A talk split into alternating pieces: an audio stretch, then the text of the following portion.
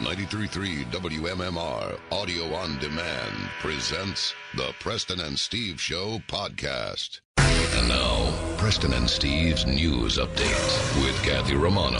It is Wednesday, March 3rd. Good morning, Kathy. Good morning. In the news this morning, Pennsylvania Governor Tom Wolf said Tuesday that teachers will receive doses of the newly approved one-shot Johnson & Johnson vaccine under a plan his administration will release today. Wolf's administration is planning on releasing that uh, at some point on Wednesday. So far, few details were given, but Wolf said that he and a bipartisan legislative task agreed that the Johnson & Johnson vaccine should be set aside for teachers and then other workers considered to be essential but who are not included in the first vaccination phase. In addition to teachers, other workers being mentioned for the Johnson & Johnson vaccine are childcare workers, police, fire, grocery store workers, and bus drivers.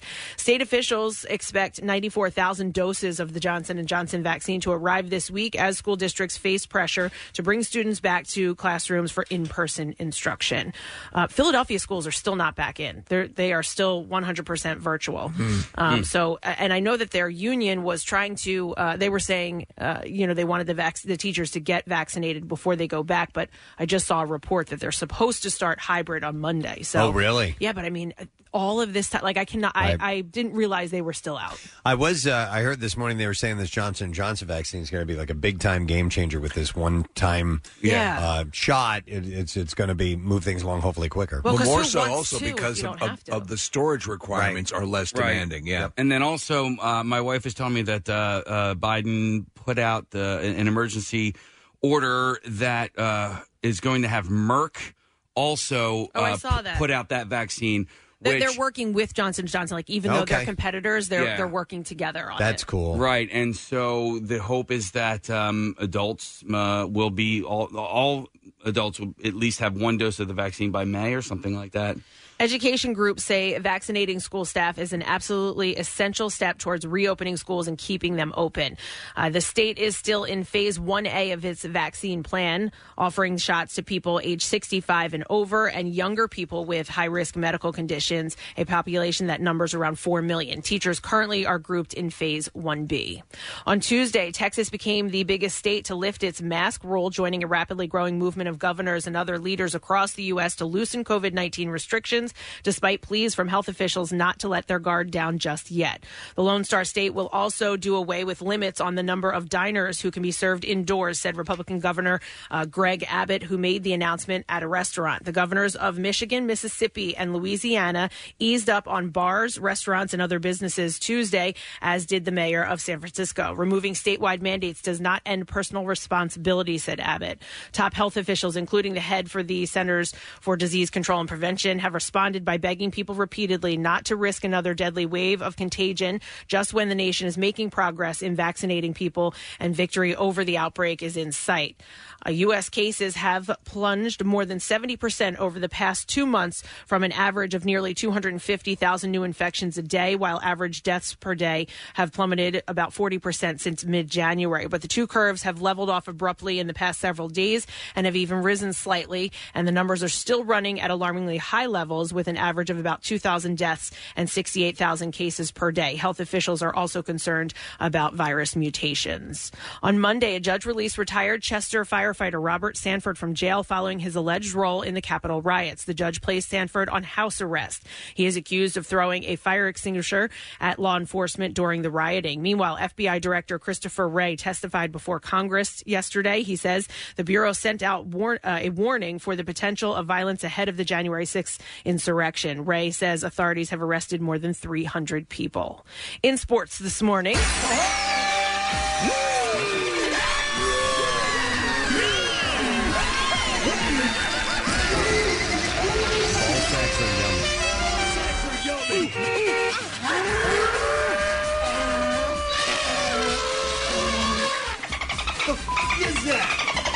The Flyers began their stint against the Penguins with a 5-2 loss last night in Pittsburgh. The Flyers scored first, taking a 1-0 lead on a goal by Joel Farabee early in the second period. The Penguins scored three second-period goals to take control of the contest and end up with the, win in the first of three consecutive games between the in-state rivals. Carter Hart took the loss with 22 saves. Game two is tomorrow night, and the puck will drop at 7 o'clock. The Sixers are at home again tonight with a game against the best team in the NBA, the Utah Jazz. The Sixers currently have the best record in the East at 23 and 12. 12, while the Jazz are 27 and 8. Tip off is at 7 o'clock. The city of Philadelphia on Tuesday raised its occupancy limits for indoor and outdoor venues to match the limits set by the state. On Monday, Governor Tom Wolf announced outdoor venues are now allowed to host events up to 20% of their maximum capacity, while indoor occupancy will be 15% of maximum capacity, regardless of venue size. The Wells Fargo Center said that it will host approximately 3,100 fans for Flyers and Sixers games beginning this Sunday. The Phillies are also preparing to welcome up to 8,800 fans back to Citizens Bank Park beginning on opening day, April 1st, against the Braves. The ballpark number reflects the 20% limit for outdoor events. All of these revisions are contingent upon COVID cases continuing to decline in the region. And that's what I have for you this morning. Thank you, Kathy. Look at that beautiful sunrise as we begin this Wednesday morning with warmer temperatures. It's It awesome. Fantastic. It's great seeing uh, the sun come up a little bit earlier in the day for those of you who join us on this schedule regularly. But we're going to have a beautiful day, like I said. Sunny skies, high 55 degrees, cooling off next couple of days, but uh, just hanging there because it's going to be great next week. We have several things taking place today. It's Wednesday, a couple things we like to do. Fox Good Day. We'll go on Fox 29 this morning and talk to Mike and Alex. So tune if- in if you have the opportunity. And also, we have a secret text word prize this time around. Tickets to, to go to the Crayola experience. Crayola? Which is in Easton, PA. 65,000 square feet of one of a kind family fun attractions. And it is also this week's big friggin' deal because you get two tickets for just $23. And that's while supplies last at WMMR.com. I've heard it's pretty cool. Yeah. I'd like to check it out. So let's have you text the word secret to 39333. We will send a word to you. Later on, we'll ask you to call back with that word. Designated caller wins tickets, and we'll grab a random texter and give away tickets to them as well. Not only that, always a wonderful experience when we have our guest on, Neil deGrasse Tyson. Yeah. Will be joining us around 9 o'clock. He's just the best. Cosmic Queries is the latest book he has. It's called Star Talk's Guide to Who We Are, How We Got Here, and Where We Are Going. So there's small topics. Yeah, just Yeah. little things. But uh, he dives into it all, and we'll uh, we'll spend some time with him, and that'll be around nine o'clock. So if you're a fan of Neil deGrasse Tyson, you do not want to miss that. It's always a great interview with him. All right, so these things and more are taking place. Let's break. Come back in a second. The entertainment report and the stupid questions up next. You know that. We'll be right back. Get social with Preston and Steve and WMMR. Facebook, Twitter, you know, the usual places. Hi, I'm Steven Singer, the I Hate Steven Singer guy. You know what I hate? Disappointing my mom. You buy your mother roses, and a week later they're dead and forgotten. What if you can get a long stem rose that would last forever? Go now to IHateStevenSinger.com and see my famous roses lavishly dipped in 24 karat pure gold in exclusive colors. The only rose guaranteed to last a lifetime. They start at $59. Order by 5 p.m. Eastern Time today with free shipping and have it arrive by Mother's Day. Only at IHateStevenSinger.com.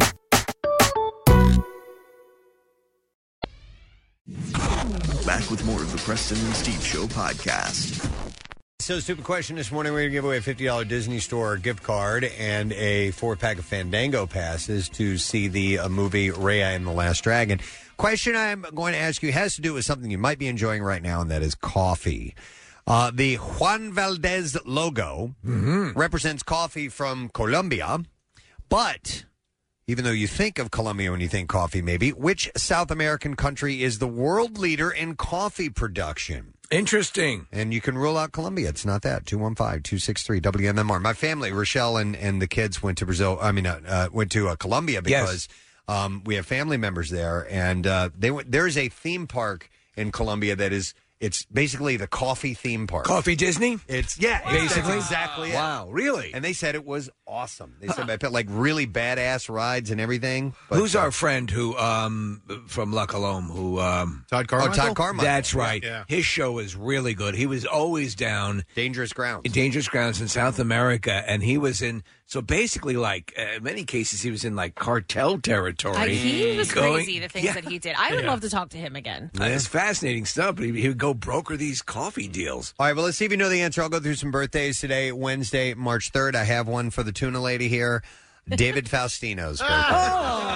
That's so sweet. Bud Bundy from Married, Married with Children. I never got into that show. No, me neither. I believe it or not. tried. I tried. Like I because I remember my friends loving it, thinking it was so funny and Well, it uh, was it was big for Fox. It was one of Fox's first Yeah. shows You're when, right. when Fox was attempting to become a network. So it, it caught on. I have to admit, I didn't. I was not a big fan. I, to me, it was so over the top. But I did like certain moments and certain. I thought they were all competent performers. like it was almost like it was just on and like sometimes I would catch some of it, but I never like sat down and watched it all the time. Right, right. I yeah, I was kind of a pedestrian uh, observer of Yeah. it as well. I liked it, uh, but Yeah. I didn't. I didn't know every single episode. No. But it was funny, but and it certainly pushed the boundaries Is it for funny? its time, big time. Look at Ed O'Neill as that character, as as, as uh, you know uh, Al Bundy, Yeah. and then his character in Modern Family, a Yeah. completely different, nuanced character. I read a, uh short biography about him and Steve that you know was so successful for Fox for a stretch. Um, Ed O'Neill was the highest paid actor in, in the world. Isn't that wild? And, and it was like three or four years, and he he was.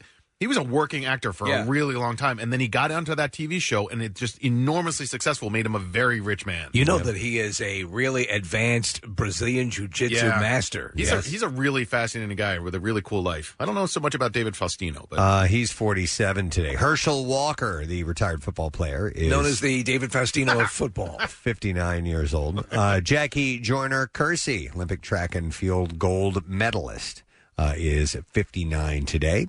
Uh, Jessica Biel, we talked about her not too long ago. I forgot why. You were talking about how you were stunned at how good her body was in I Now Pronounce You Chuck and Larry. yeah, I don't remember why we got on that. Maybe it was we were talking Somebody's birthday? Oh, Well- Adam, Adam Sandler, perhaps. Yeah, Yeah, I maybe had that was also told you, I think, about a show I watched on Netflix. It's actually a USA show that's now available on Netflix called Sinner. And she's kind of rattied up, right? Well, yeah, yeah, but um, she's in the very first season. She's also a um, like an executive producer on it.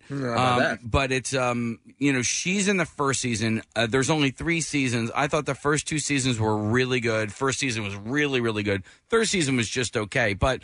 Uh, Bill Pullman plays this detective, and and it's decent. So if anybody's looking for a, you know, a show to binge or It's- whatever, it's decent. Yeah. Yeah. Well, the first season's really good. All right. She's 39. Uh, Miranda Richardson, uh, Nick from Harry Potter and the Goblet of Fire. She played Rita Skeeter. oh yeah, the writer. That's correct. Isn't she also in uh, that that Billy Bob Thornton, the, the, uh, Fred Claus? Isn't she? Uh, Well, no, that's Bad Santa. Billy Bob Thor. She's. I, in- I- oh, I she's think in- that she- she's actually Santa's wife in, in uh, Fr- uh, Fred Claus. Okay. Okay. I believe so. Uh, so she's 63, and you mentioned Modern Family earlier. It's Judy uh, Julie Bowen's birthday. Today. Love her. Yeah, she's pretty spectacular. Uh, but not only Modern Family, uh, she was a Lost. Uh, she's been in tons of movies. Happy Uh, Gilmore. She is uh, 51 years old today. All right, we'll see if someone knows the answer to this question. I wanted to know uh, which southern South American country is the world leader in coffee production. 215-263 WMMR. I will go to Molly and see if she knows the answer. Hey, Molly, good morning. Good morning. Uh, Molly, what South American country is the world leader in coffee production? Brazil. Yeah. Brazil! And I accidentally said it when I meant to say Colombia. But yeah, no. Uh, so we are going to set Molly up with a uh, $50 Disney Store gift card and a four-pack Fandango passes to see Walt Disney Animation Studios' new adventure, Raya and the Lost, uh, the Last Dragon. In the film will be available in theaters and on Disney Plus with premiere access on Friday. So heads up on that. Uh, we're going to start with the royal family. The Associated Newspapers plans to appeal against a judge's ruling that it invaded the privacy of the Duchess of Sussex by publishing parts of a letter that she wrote to her estranged father, Thomas Markle. You remember this. And uh, uh, the judge, Mark Warby, ruled that uh, she had a reasonable expectation that the contents of the letter would remain private. But their request to appeal has been denied by Warby So, as of now. How many levels do they have? Can, can they take it? I up don't to know. the- The highest court in England? Were they I, I so get, inclined? I get lost in all these things and, and how many chances you can keep going back at it. So I know there's powdered wigs somewhere along the line. Yeah, somewhere along the line. Uh, meanwhile, some are asking the pair, meaning um, Prince Harry and um, uh, Meghan Meg- Markle, uh, to uh, and also CBS to delay airing the Oprah Winfrey interview, um, which many believe will attack the royal family. Uh, they point to 99 year old Prince Philip's health and warn that it may end up making them look bad as well. Uh, Penny Junor, author of Prince Harry, Brother Soldier Son, told the Daily Beast anything could hijack this interview. Uh, Philip is ill. He is 99 and could die at any time. Well, there's supposed to be some bombshells that are going to drop, but can't you distract him? Could he not watch Me TV on Sunday night? He could. Uh, Love Boat into Columbo? Uh, he said this uh, insider said Isaac seems very up on what's happening aboard the ship. they were not to know he would. He's uh, out of sight. They were not to know he would get ill, but it could be seen to be the wrong time. But I doubt it is in their gift to postpone the interview. Uh, the control is in the hands of CBS and Oprah. No, they're going to run with it. Robert Lacey, historical consultant for the Crown and author of the definitive royal biography Majesty, told the Daily Beast, I think it would be a marvelous turnaround for Harry's image if he took the brave step of canceling the whole thing this weekend, or if that's not practical, postponing it. That's at not going to least. happen. No, they won't. They wouldn't cancel. But there, I mean, there must be some serious bombshells in there if they're trying this hard to prevent them from I- being seen. I think they would try regardless. You think yeah, so? yeah. No matter what what the deal is, and and, and uh, you listen, uh, Meghan Markle's not beloved throughout England, and she's not. eh, There's there's there, there are different camps, you know, on both sides, and I think everyone will take everything with a grain of salt. It's not like it's not like I think the bad. I think there are more royal fans now because of the crown. Oh, I'm one. And I- yeah, I- and the, and I, I used to not care. I, Right. In fact, I was turned off by it, you know, 15, 20 years ago. And, and now, I may, probably because of the crown, I'm all in on this stuff. So which I don't know what that says about me, but I love it. No, and, and I've always loved it. I think if you're going to talk about the, a major misstep that had an impact that they had to really fight their way back from was the Queen's demeanor after Diana's death. Right. And, and so, and they addressed that in the Crown, obviously. And because of the crown, now I know who the family members are. Are. Yes. I, I did not know. I have to really watch it. before that. Yeah. Everybody keeps recommending it to me, telling me to do it. I, I have to just. You know what I get turned off by? If there's. Uh, how long is The it? accents. It's an hour. No, not. No, no, no. I mean, how uh, how many seasons? Uh, there's four seasons. So Yeah. sometimes I get overwhelmed and I'm like, I'm never going to make it through four seasons, This so I just that. don't start it. Yeah, this know? won't be that for you. I, I I think you'll be. You I think I'll be- yeah. okay. Yeah. All right, I know. Think I of have to Bridgerton start. without the boners. well, then that's not really that fun. Uh, yeah, it's it's good. I, I used it as like uh, like an exercise show. If I Yeah. wanted to to do some uh, cardio, Yeah. put it on and I would only that. watch it while doing that. So, uh, let's move on to our royals. Kim Kardashian, Yes, our monarchy is concerned about Kanye's mental health amid their split, and an insider tells ET that she is concerned about his stability. Are you, are you worried about Kanye? but st- said you need to but says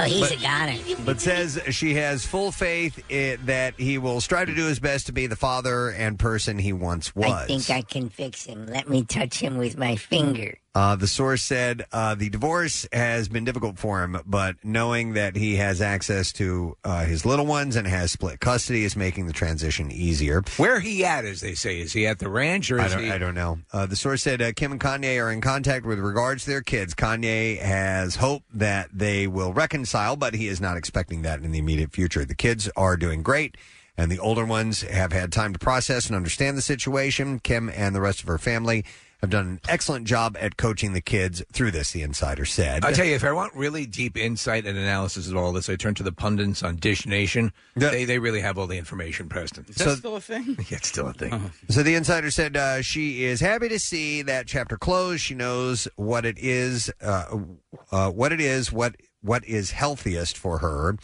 and her family, and she is ready to put this hardship behind her, both publicly and personally. And that, that's good news, uh, whatever you just said. Uh, Kim has had her moments of feeling overwhelmed as a mom, of course, but the fact that her family has been so unified and supported her through this difficult time has made things so much easier for her to process. She definitely appears to be living her best life. Shut the f- up! This week, she she supported uh, supported uh, Dolce and Gabbana's virtual fashion show. Oh wow! Posting sultry images of herself in black lingerie from her home for the label.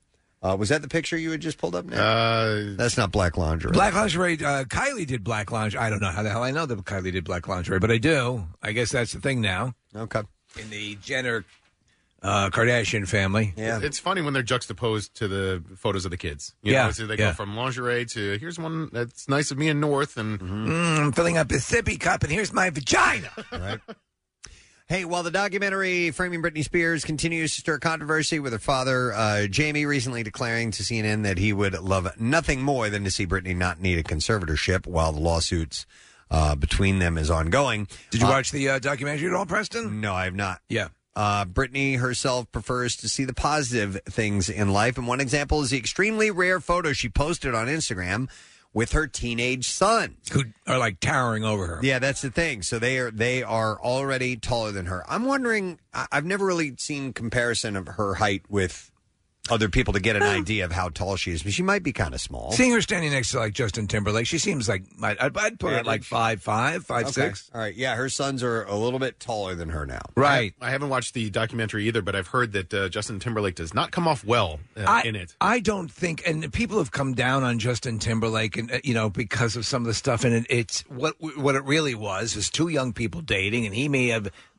you know, not been as tactful as he could have been. Okay, but I don't think it was anything explosive or horrendous. I mean, do they go into why they broke up in the first place? I- I don't know. I haven't Because I, seen mean, I I had heard. Uh, listen, She had cheated. What, dude? Not only that, but like she basically. Um, No. she, used, she used her mouth on Fred Durst in a helicopter. Like, how'd you hear that? Dude, these are things that I Really? hear. Yeah, I got my, you know, I don't know. got my finger don't on the know. pulse. E.T. I'm told just- me. yes, you went down on Fred Durst in a helicopter.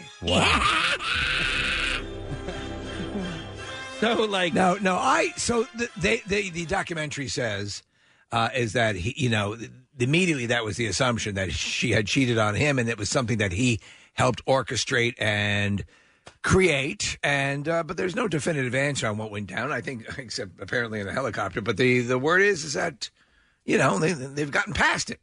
I mean, it's years ago. Yeah, I dude, I don't know. He said, she said. I, Exactly. Who knows? It's like the Limp Bizkit song. It's a lot like that. It's all, all about the he said, she, she said, said, bullets. yeah. yeah. All comes back to Fred Durst. Doesn't it? Well, we're going to go to Will Smith for now. Oh. Uh, he's not ruling out running for political office at some point. He said in an interview that he is not opposed to entering the world of public office. So he was asked about this. Right. A lot of times these things are positioned is that you, yeah. Will Smith's just sitting there and blurts out he wants to run for president. They never it, they never contextualize it by saying when asked if he would ever consider. Yeah. So uh, he said he's not opposed to it. He said, I think for now I'll let the office get cleaned up a little bit and then I'll consider that at some point down the line. Uh, this was on uh, a podcast, Pod Save America. Uh, the actor continued that he plans to certainly, quote, do my part, excuse me, uh, whether it remains artistic or at some point ventures into the political arena. Uh, Smith also discussed his experiences with uh, racism and shared that he's been called the N word five or six times. He said, Fortunately, for my psyche, I've never been called N word an N word by a smart person. So I grew up with the impression that racists and racism are stupid and they are easy to get around, and I just had to be smarter. Uh, he said that uh, once he started in Hollywood, he began to notice a difference between ignorance and evil. He said ignorance is more prevalent than blatant evil. So I've always been encouraged that the process of education and understanding could alleviate some of the more dangerous and difficult aspects of racism that have unfortunately been embedded in the very fibers of our country. That's a pretty healthy way of looking at things, I think. I think he should run Brazil. Uh, you think so? Yeah. Okay. Uh, Smith is currently promoting his new Netflix series, which is called Amend the Fight for America. Ant Man 3 will not be bringing back T.I. Oh man. The musician turned actor played Scott Lang's friend Dave in the first two Ant Man movies, but is not part of Ant Man the Wasp, Ant Man and the Wasp Quantumania, Quantumania's cast. Uh, as news reports uh, follows that uh, T.I. and his wife Tiny are facing accusations of sexual abuse from a number of women, though it remains unclear whether the Ant Man three decision is related to these allegations. You know they have a reality show these two, so and I guess that's is that still in production now in light I of all don't this? know. I don't know, but did, was he um under fire for something else? He's he's, other than he's that? pretty controversial. Okay, yeah, yeah. all right.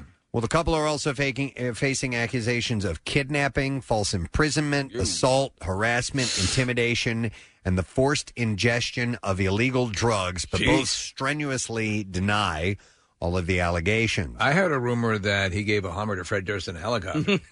Uh, That a was not him. Lawyer representing the couple said, We are confident that if these claims are thoroughly and fairly investigated, no charges will be forthcoming. Uh, these allegations are nothing more than the continuation of a sordid shakedown campaign that began on social media and now attempts to manipulate the press and misuse the justice system. There are people and there are companies and there are organizations that specialize and get hired out to commit what they call the smear. And that's that's part of the deal. And that's used for extortion, that's used to get money. It's, it's part of the process. So I don't know. Everyone's due their day in court. We'll see how this shakes out. So so you think somebody's faked that? I don't know. Okay. I don't know, but it's but but you know it, from on their side they they could have a point there. Somebody could be, could be coming after them, putting out false material. Just as long as Michael Pena's still in the. Uh, Yeah, He has to be. Ant Man and the Wasp, uh, Quantumania, uh, will welcome back to its cast Paul Rudd, Evangeline Lilly, Michael Douglas, and Michelle Pfeiffer, it says here. Michelle Pfeiffer, Michael- awesome. I don't see Michael Pena's name there, Case.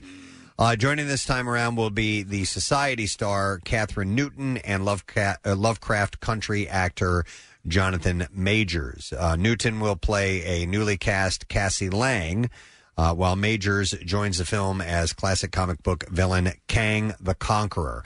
I'm a little bummed out to Oh. see that they're going to recast uh, Cassie. thought I really that- liked. I thought she was great. It's one of the most beautiful moments in Oh, uh, in Endgame. That whole sequence where he's walking around and all these people are gone and his daughter's grown up. He, he blinked and she's now you know a teenager. And it happens near the beginning too. Yeah, which is- absolutely, yeah. which is great.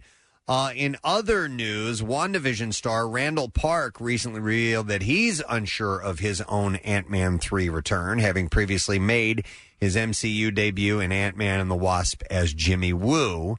Uh, and he's great on uh, WandaVision. He's excellent. I wasn't expecting to see him pop up, and He's I was got like, two shows now. He's on the Rock show too. The uh, Oh, is he? basically Young Rock or whatever it is. Yeah. he's playing this um, this news reporter who's doing this long piece on the uh, Dwayne Johnson's run for the future presidential election. Okay. Uh, Jennette McCurdy, remember her from iCarly? I do. With uh, Miranda Cosgrove, Yeah. revealed why she has called it quits for acting. In the February 24th episode of her Fish Out of Water podcast, McCurdy spoke with Anna Faris about her experience as a child star and why she left the acting realm. Uh, McCurdy, who many know as iCarly Sam, said that she initially didn't want to act but pursued it because of her mother. She said, My mom put me in it when I was six. And by uh, sort of age 10 or 11, I was the main financial support for my family. My family didn't have a lot of money, and this was the way out, which I actually think was helpful in driving me to some degree of success. She said, I ultimately quit after my mom passed away uh, because with her death, uh, it kind of died a lot of her ideas for my life, and that was its own journey and a difficult one for sure. Well, this is uh, this is kind of wild because I, I um, she seems very talented. Um, you know, the characters were lovable, but sh- she's making a case that she never wanted to do this, and she is remaining true to her. I'm walking away, and I'm not going to do any more acting. Mm-hmm. What does she do? I don't know. So McCurdy, who also appeared alongside Ariana Grande for Nickelodeon's iCarly Victorious spinoff Sam and Cat, shared the reason behind her exit from the spotlight. As fans question whether she'll appear in Paramount uh, Plus's revival of iCarly, which, by the way, on Netflix, iCarly has popped up to like the top ten again. Oh, really? Yeah, no of- doubt. of most watched, and I don't know why. I don't Well- know. Maybe they just released them, or They a do couple that of weeks ago. They try to drum up excitement. I know that the original Punky Brewster series has popped back up in light of the new reboot. Yeah. So they're it's they manipulate it. They manipulate it. Yeah, they'll they'll they'll they, they- something's coming. I thought I thought the top ten was the most viewed for that week. Or that I something don't that way. know. Yeah, I- okay. yeah. Well, they have. I mean, they, it, for the category like trending, right? There, there's a trending category. There's a new uh, releases category, and they'll work with And movie there's a top companies. ten category too. the top ten. Yeah. Yeah. So the top ten in the USA it says usually. So Okay. I usually check that out and see what people are watching. Uh, so anyhow, the revival will see fellow cast members uh, Miranda Cros- Cosgrove, uh, Nathan Kress, and Jerry Trainer reprise their roles from the popular sitcom. While her mother's death was a major factor in the decision to stop acting, McCurdy added that her childhood credits also contributed to her departure from the screen. As Sam, the edgy best friend of Cosgrove's Carly, uh, McCurdy donned odd outfits, regularly pulled off puzzling stunts for both iCarly and Sam and Cat. And she said, I resent my career in a lot of ways.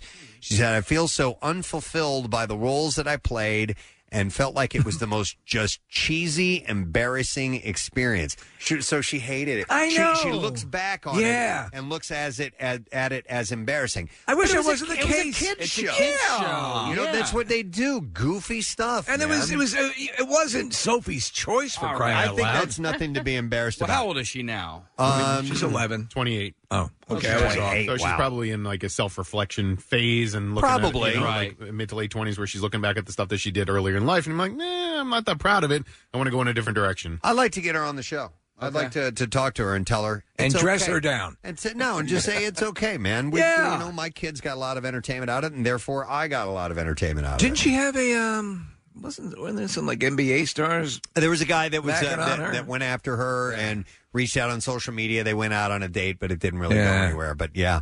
Uh, McCurdy may have thrown in the towel for non-camera on-camera work, but she's revealed that she is trying her hand at directing and writing, uh, telling Anna Faris that uh, she created a one-woman show as well. Anna Faris walked away from the show Mom, Mm-hmm. and and the show was doing very well for CBS, and just Oh, she just walked away. she had enough. Yeah, Mm-hmm. and then they they wrote they wrote out her character. They had this one season that they're doing now, and then the show's over. There you go. Uh, Emily Ratajkowski is embracing her curves. The 29 year old model posed nude in a series of beautiful photos of herself and her pregnant belly. Come on. She's always she's always showing pictures of herself.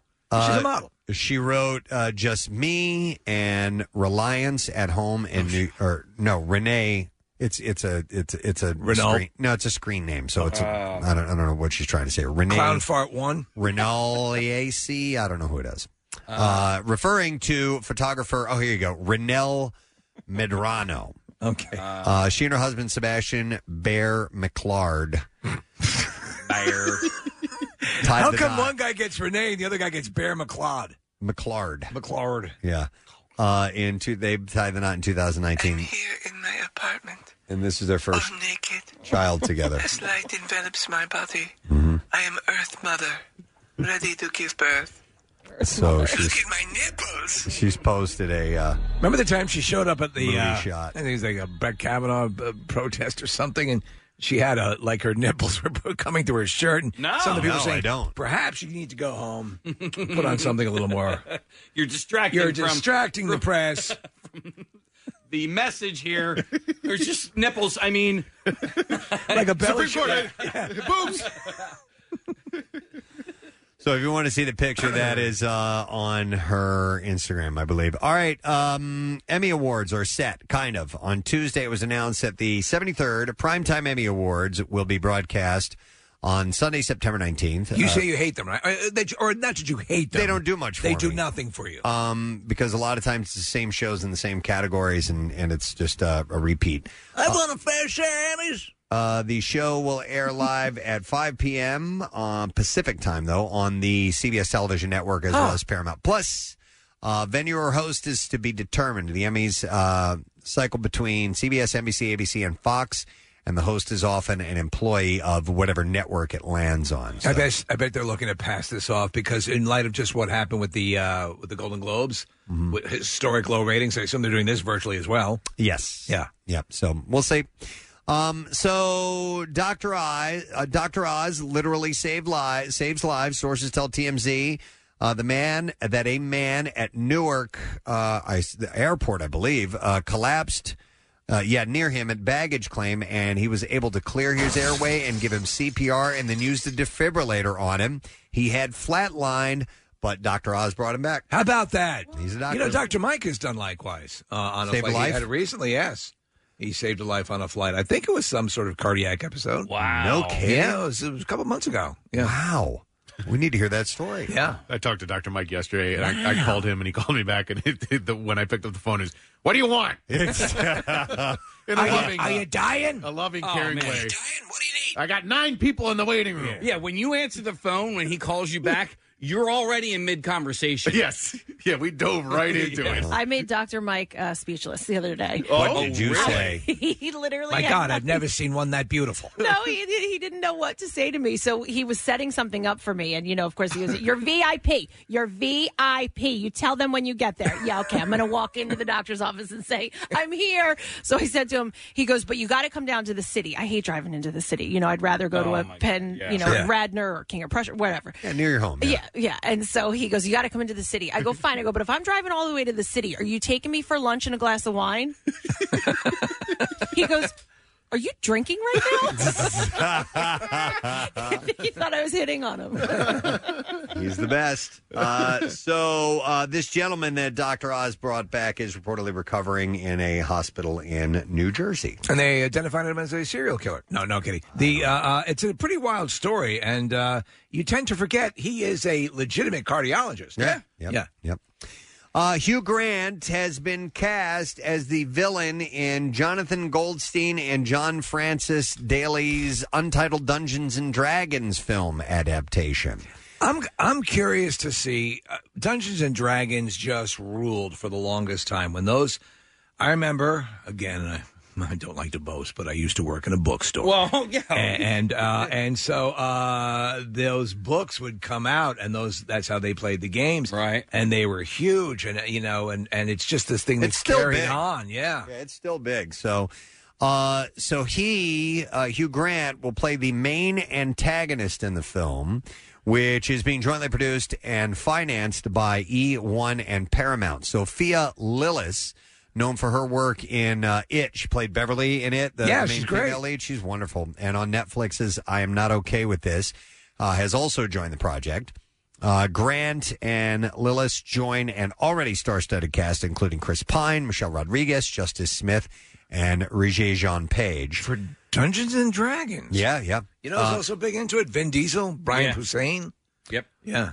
Based off of Hasbro's wildly popular game franchise from Wizards of the Coast, the Dungeons and Dragons adaptation We'll dive into the game's magical world of elves, humans, bards, orcs, and of course dragons. However, it remains to be seen if the film's storyline will take place entirely in the game's fantasy world or if it will involve the game playing aspect, you know, like Jumanji Yeah, yeah, uh, yeah. type of thing. So um, we'll have to see how they parse that out. I'm wondering. That's what I'm curious about. How do you get a handle on? Like, I, did you see the Warcraft World of Warcraft movie? It was a big No. CGI thing, and Uh-uh. I mean, they, from what I can tell, they ported the game into the movie, and uh, you know, it's it's not knowing much about either. Um, it, it, it seemed pretty accurate, but it was it was okay. Okay.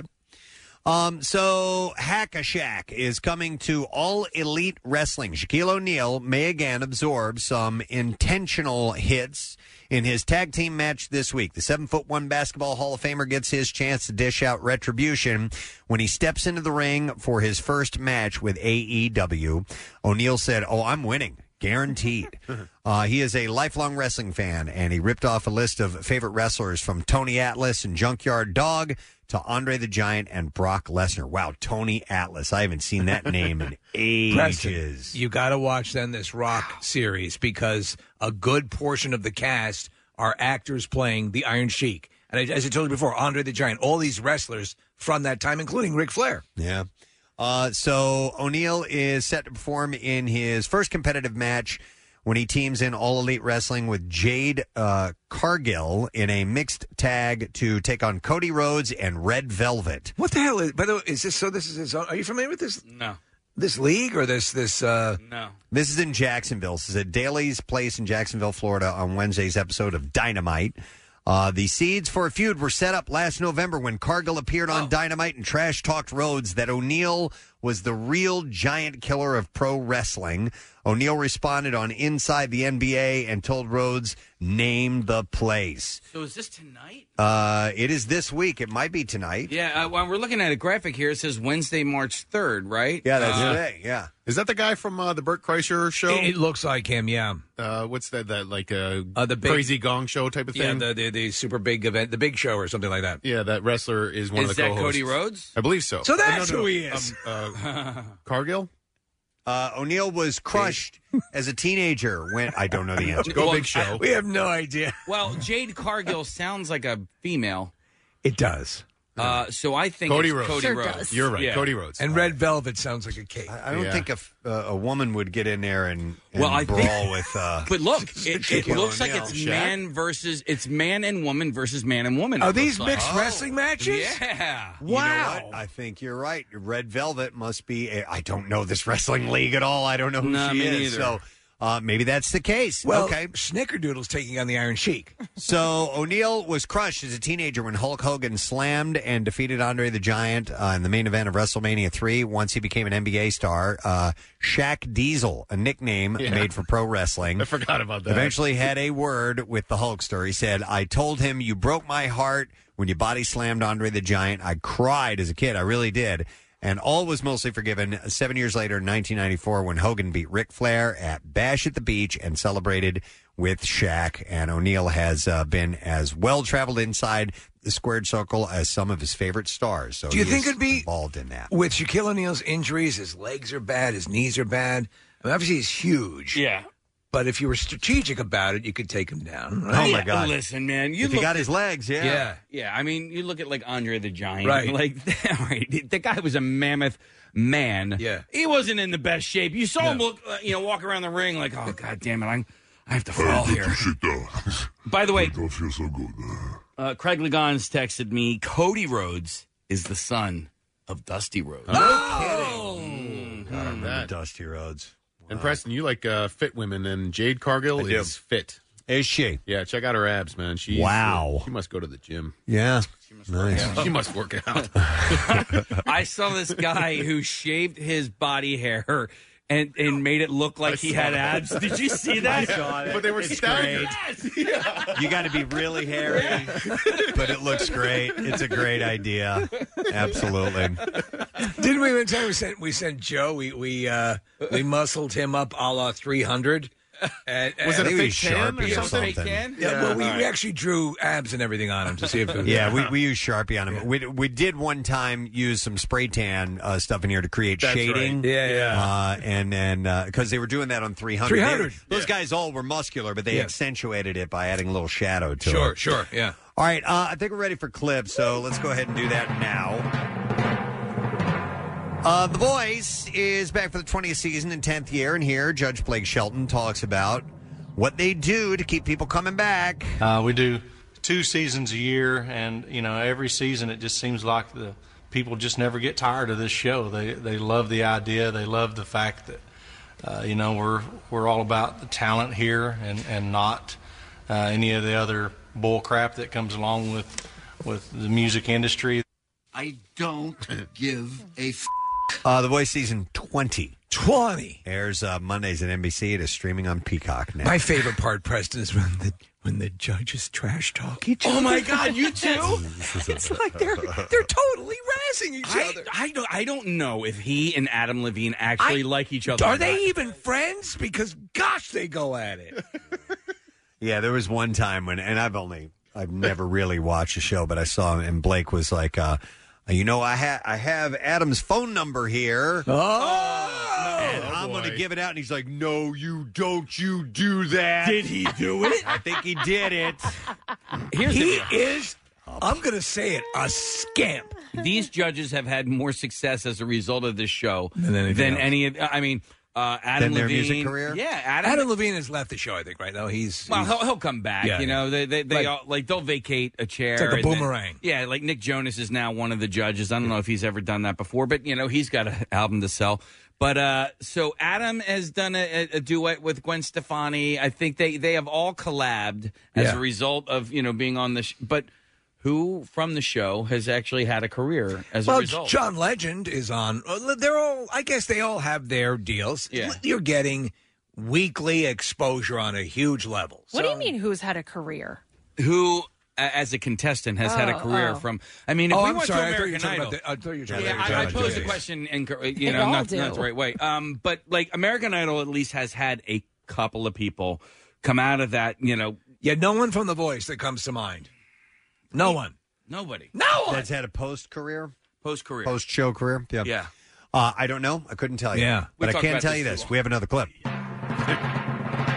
In uh, boss level, a retired military operative finds himself in a never-ending time loop loop on the day of his death, and in this clip, star Frank Grillo. Yeah, discusses how his actual son came to play his son in the film. Carnahan here said, "We want your son to play your son." I'm like, "Nope, not happening." And uh, we sent him through the audition process, and we sent him to an acting coach. And I was like, "He's definitely going to lose out. He's never going." to And there he is, and that was Rio Grillo.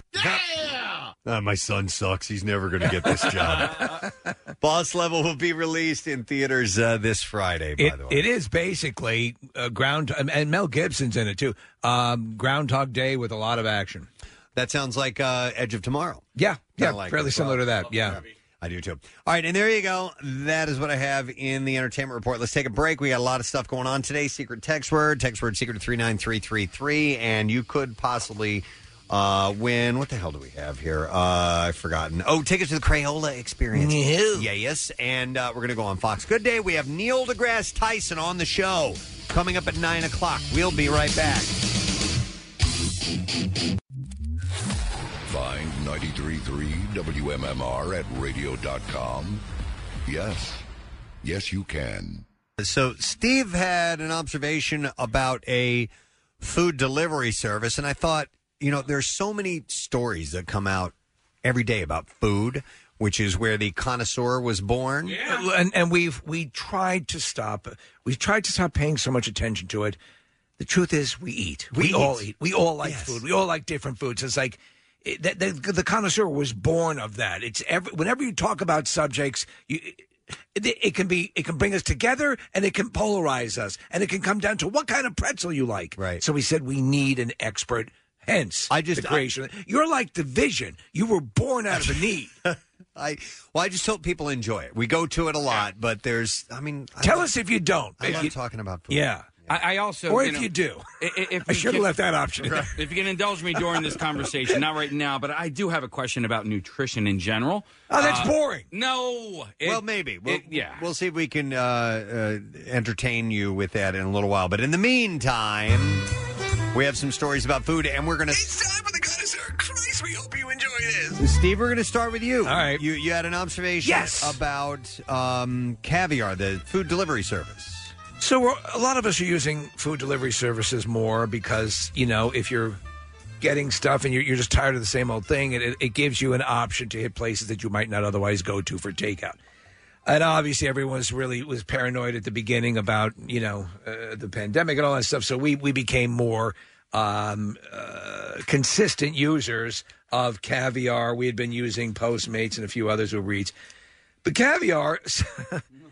I'm like, I'm, I'm using it in places that I've used and gone to, you know, to get food delivered from Preston. I go on the site. They make it really easy. They want to obviously make you, you know, uh, make you get your food and be happy and return to the site and use the service.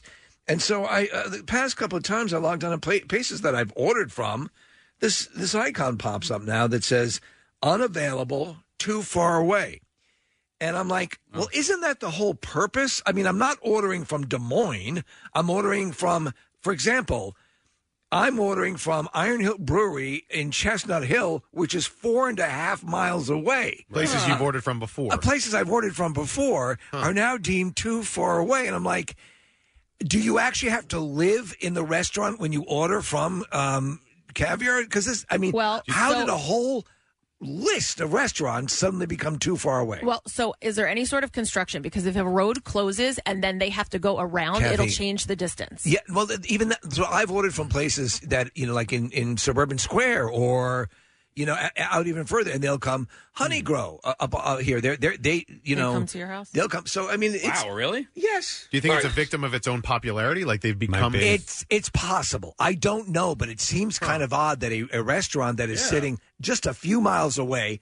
Now, I mind you, I realize this is an admission that I'm being a complete lazy ass of not getting in the car and going to get it myself. But I happen to be watching Adam 12. Yes.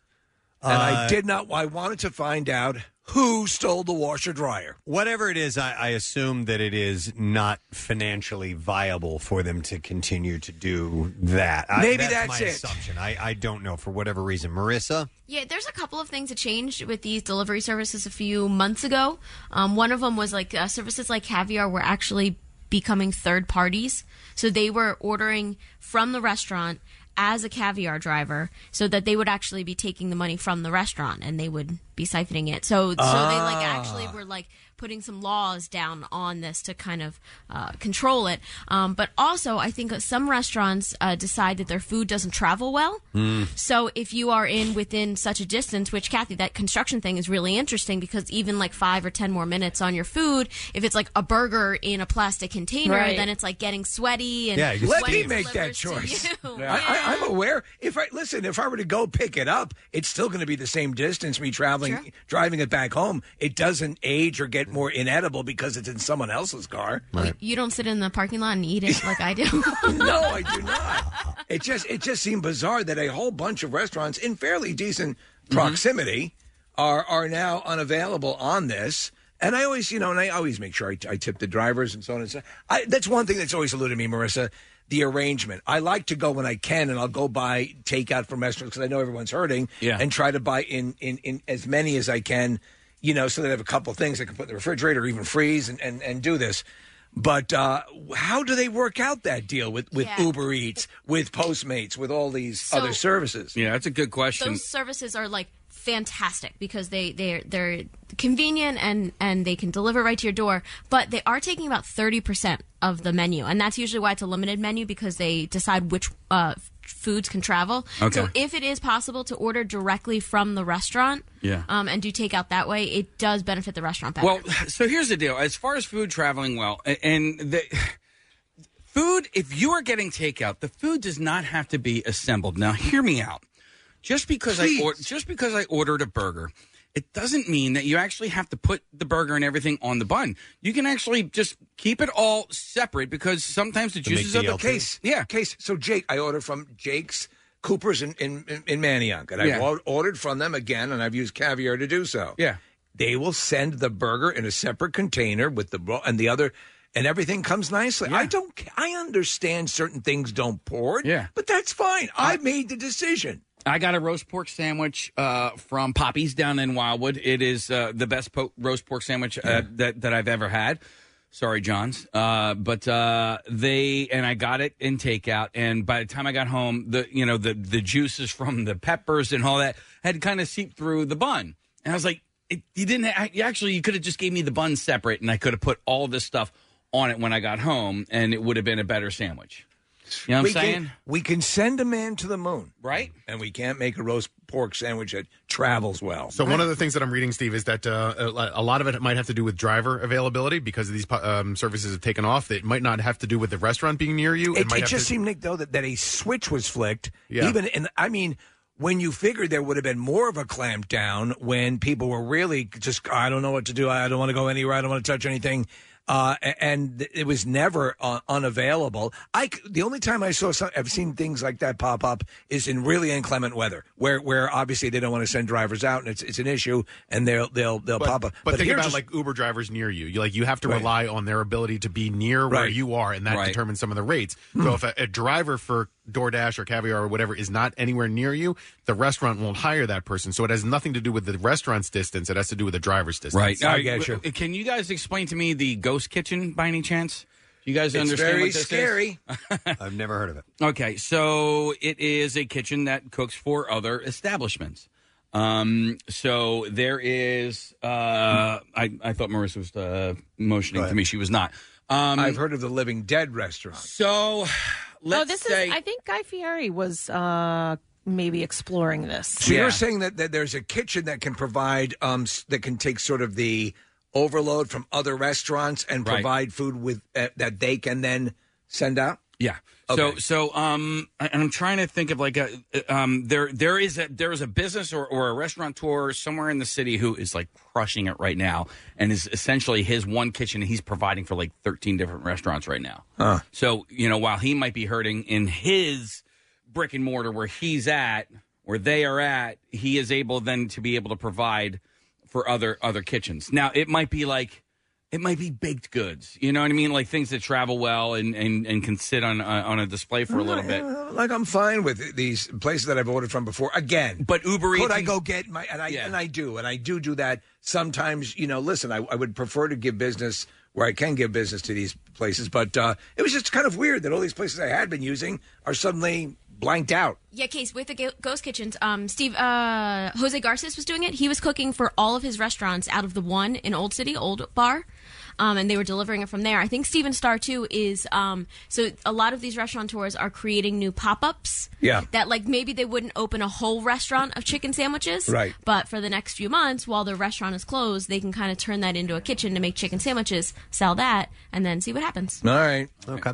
I'm, I'm, I'm confused, but uh, my, I guess my world has come crashing down. In We don't have any definitive answers for you, Steve, unfortunately. So, but um, there we go. I mean, we still don't know if the Loch Ness monster is real. That's Just true. Some of the questions And we've been able to live always with that. persist. I forgot to put my hat on. Oh yeah. Well, yeah. uh, Maybe that's why we didn't get an answer. Yeah. You didn't have the authority. I got to put my chef's hat on. Maybe we need to take that hat out a little bit. Well, to fit your headphone. Well, it's over my headphones, Yeah, yeah, yeah. so it, it looks weird. anyway, uh, we're going to move on to candy uh, for a moment. Reese's announced uh, day before yesterday that it is releasing a new candy called Ultimate Peanut Butter Lovers Cups. Yeah, no. Uh, the cup, that you don't like peanut butter? Uh, I, I saw the picture of this thing. Nah, just get, I, I need my chocolate in that Uh, thing. The Yeah. cup is made entirely of peanut butter, inside and out. Uh, the sweet treat is available in various sizes, and you can get them when they roll out nationwide to retailers next month for a limited time. What was the one I saw Reese's has now that has, and it's a it's a very funny commercial. Um, uh, it is the Reese's cup, and it has brownie in it. Oh, I don't know. So the guy goes in. His his I guess his girlfriend is sitting on the couch and looking out the window, and he says, "Hey, what's wrong?" And she turns to him and she goes, "Nothing." And there's there's a pause, and he just looks at her and goes, "Okay." and you know something is clearly desperately wrong. Uh-huh. Yeah, yeah. What does that have to do with peanut butters and brownie? I, I whatever, but it's one of those. It, it, whatever the ad slogan is ties into it. I remember the, the every nuance of the spot, but that was okay. Yeah, I am. Uh, I'm 100 percent in on this. I'm, I'm at least. Uh, I want to try it. I'm Yeah. not going to dismiss it before I have a chance to try it. Uh, but I, I did read somebody this uh, who who had uh, gotten advance. It was a um, uh, a, a journalist uh, who said it's a bit much. So that it's it's a Might little be a bit much. Might be a bit much. Uh, said they missed the chocolate and uh, that the peanut butter is a bit too much. But I listen. I love the peanut butter portion of Reese's peanut butter Same. cups. I'm candy journalist Mort Grimsby, and I say it's too much. would like to try this. I think you can have too much peanut butter. Yeah, think I, don't think the, the peanut butter coating is anything like the peanut butter that's inside. Well, it, no, it's it's like a peanut butter ganache. yeah, whatever that means. Yeah, so I'm I'm out. Um, I'm not even willing to try it. Okay. I'm glad to hear you're not open at all of this. Uh, we're going to stay with peanut butter for a moment. Oh. Um, so, whether you choose uh, smooth or crunchy peanut butter, it might reveal some more about your personality. than Which do you choose? Uh, right Connoisseur? now, smooth, but I for the longest time I was a uh, crunchy peanut butter person, but I like smooth. A study commissioned by Jif polled 2,000 Americans and found 50% prefer crunchy, 50% prefer creamy. So choosy parents choose Jif. I guess so, but uh, but just split down the middle. And 63% of those who prefer crunchy describe themselves as optimist, compared to just 56% of those who preferred creamy, who said the same. They're edgy loners who like to pleasure themselves on Zoom calls. Other other findings: uh, creamy fans tend to be more introverted and early risers, while crunchy fans tend to be more extroverted night owls. Interestingly, a third uh, of both groups said that they love dogs and cats equally, and creamy fans recalled uh, being bullied more for their peanut butter preferences as children than crunchy fans did. I think creamy. Uh, so creamy fans are perceived as being less able to handle the crunch. Maybe, but Yeah. let, let me wrap this up with this. Nearly half of all respondents said it would be a deal breaker to find out uh, their date is on the opposite side of the creamy versus crunchy debate.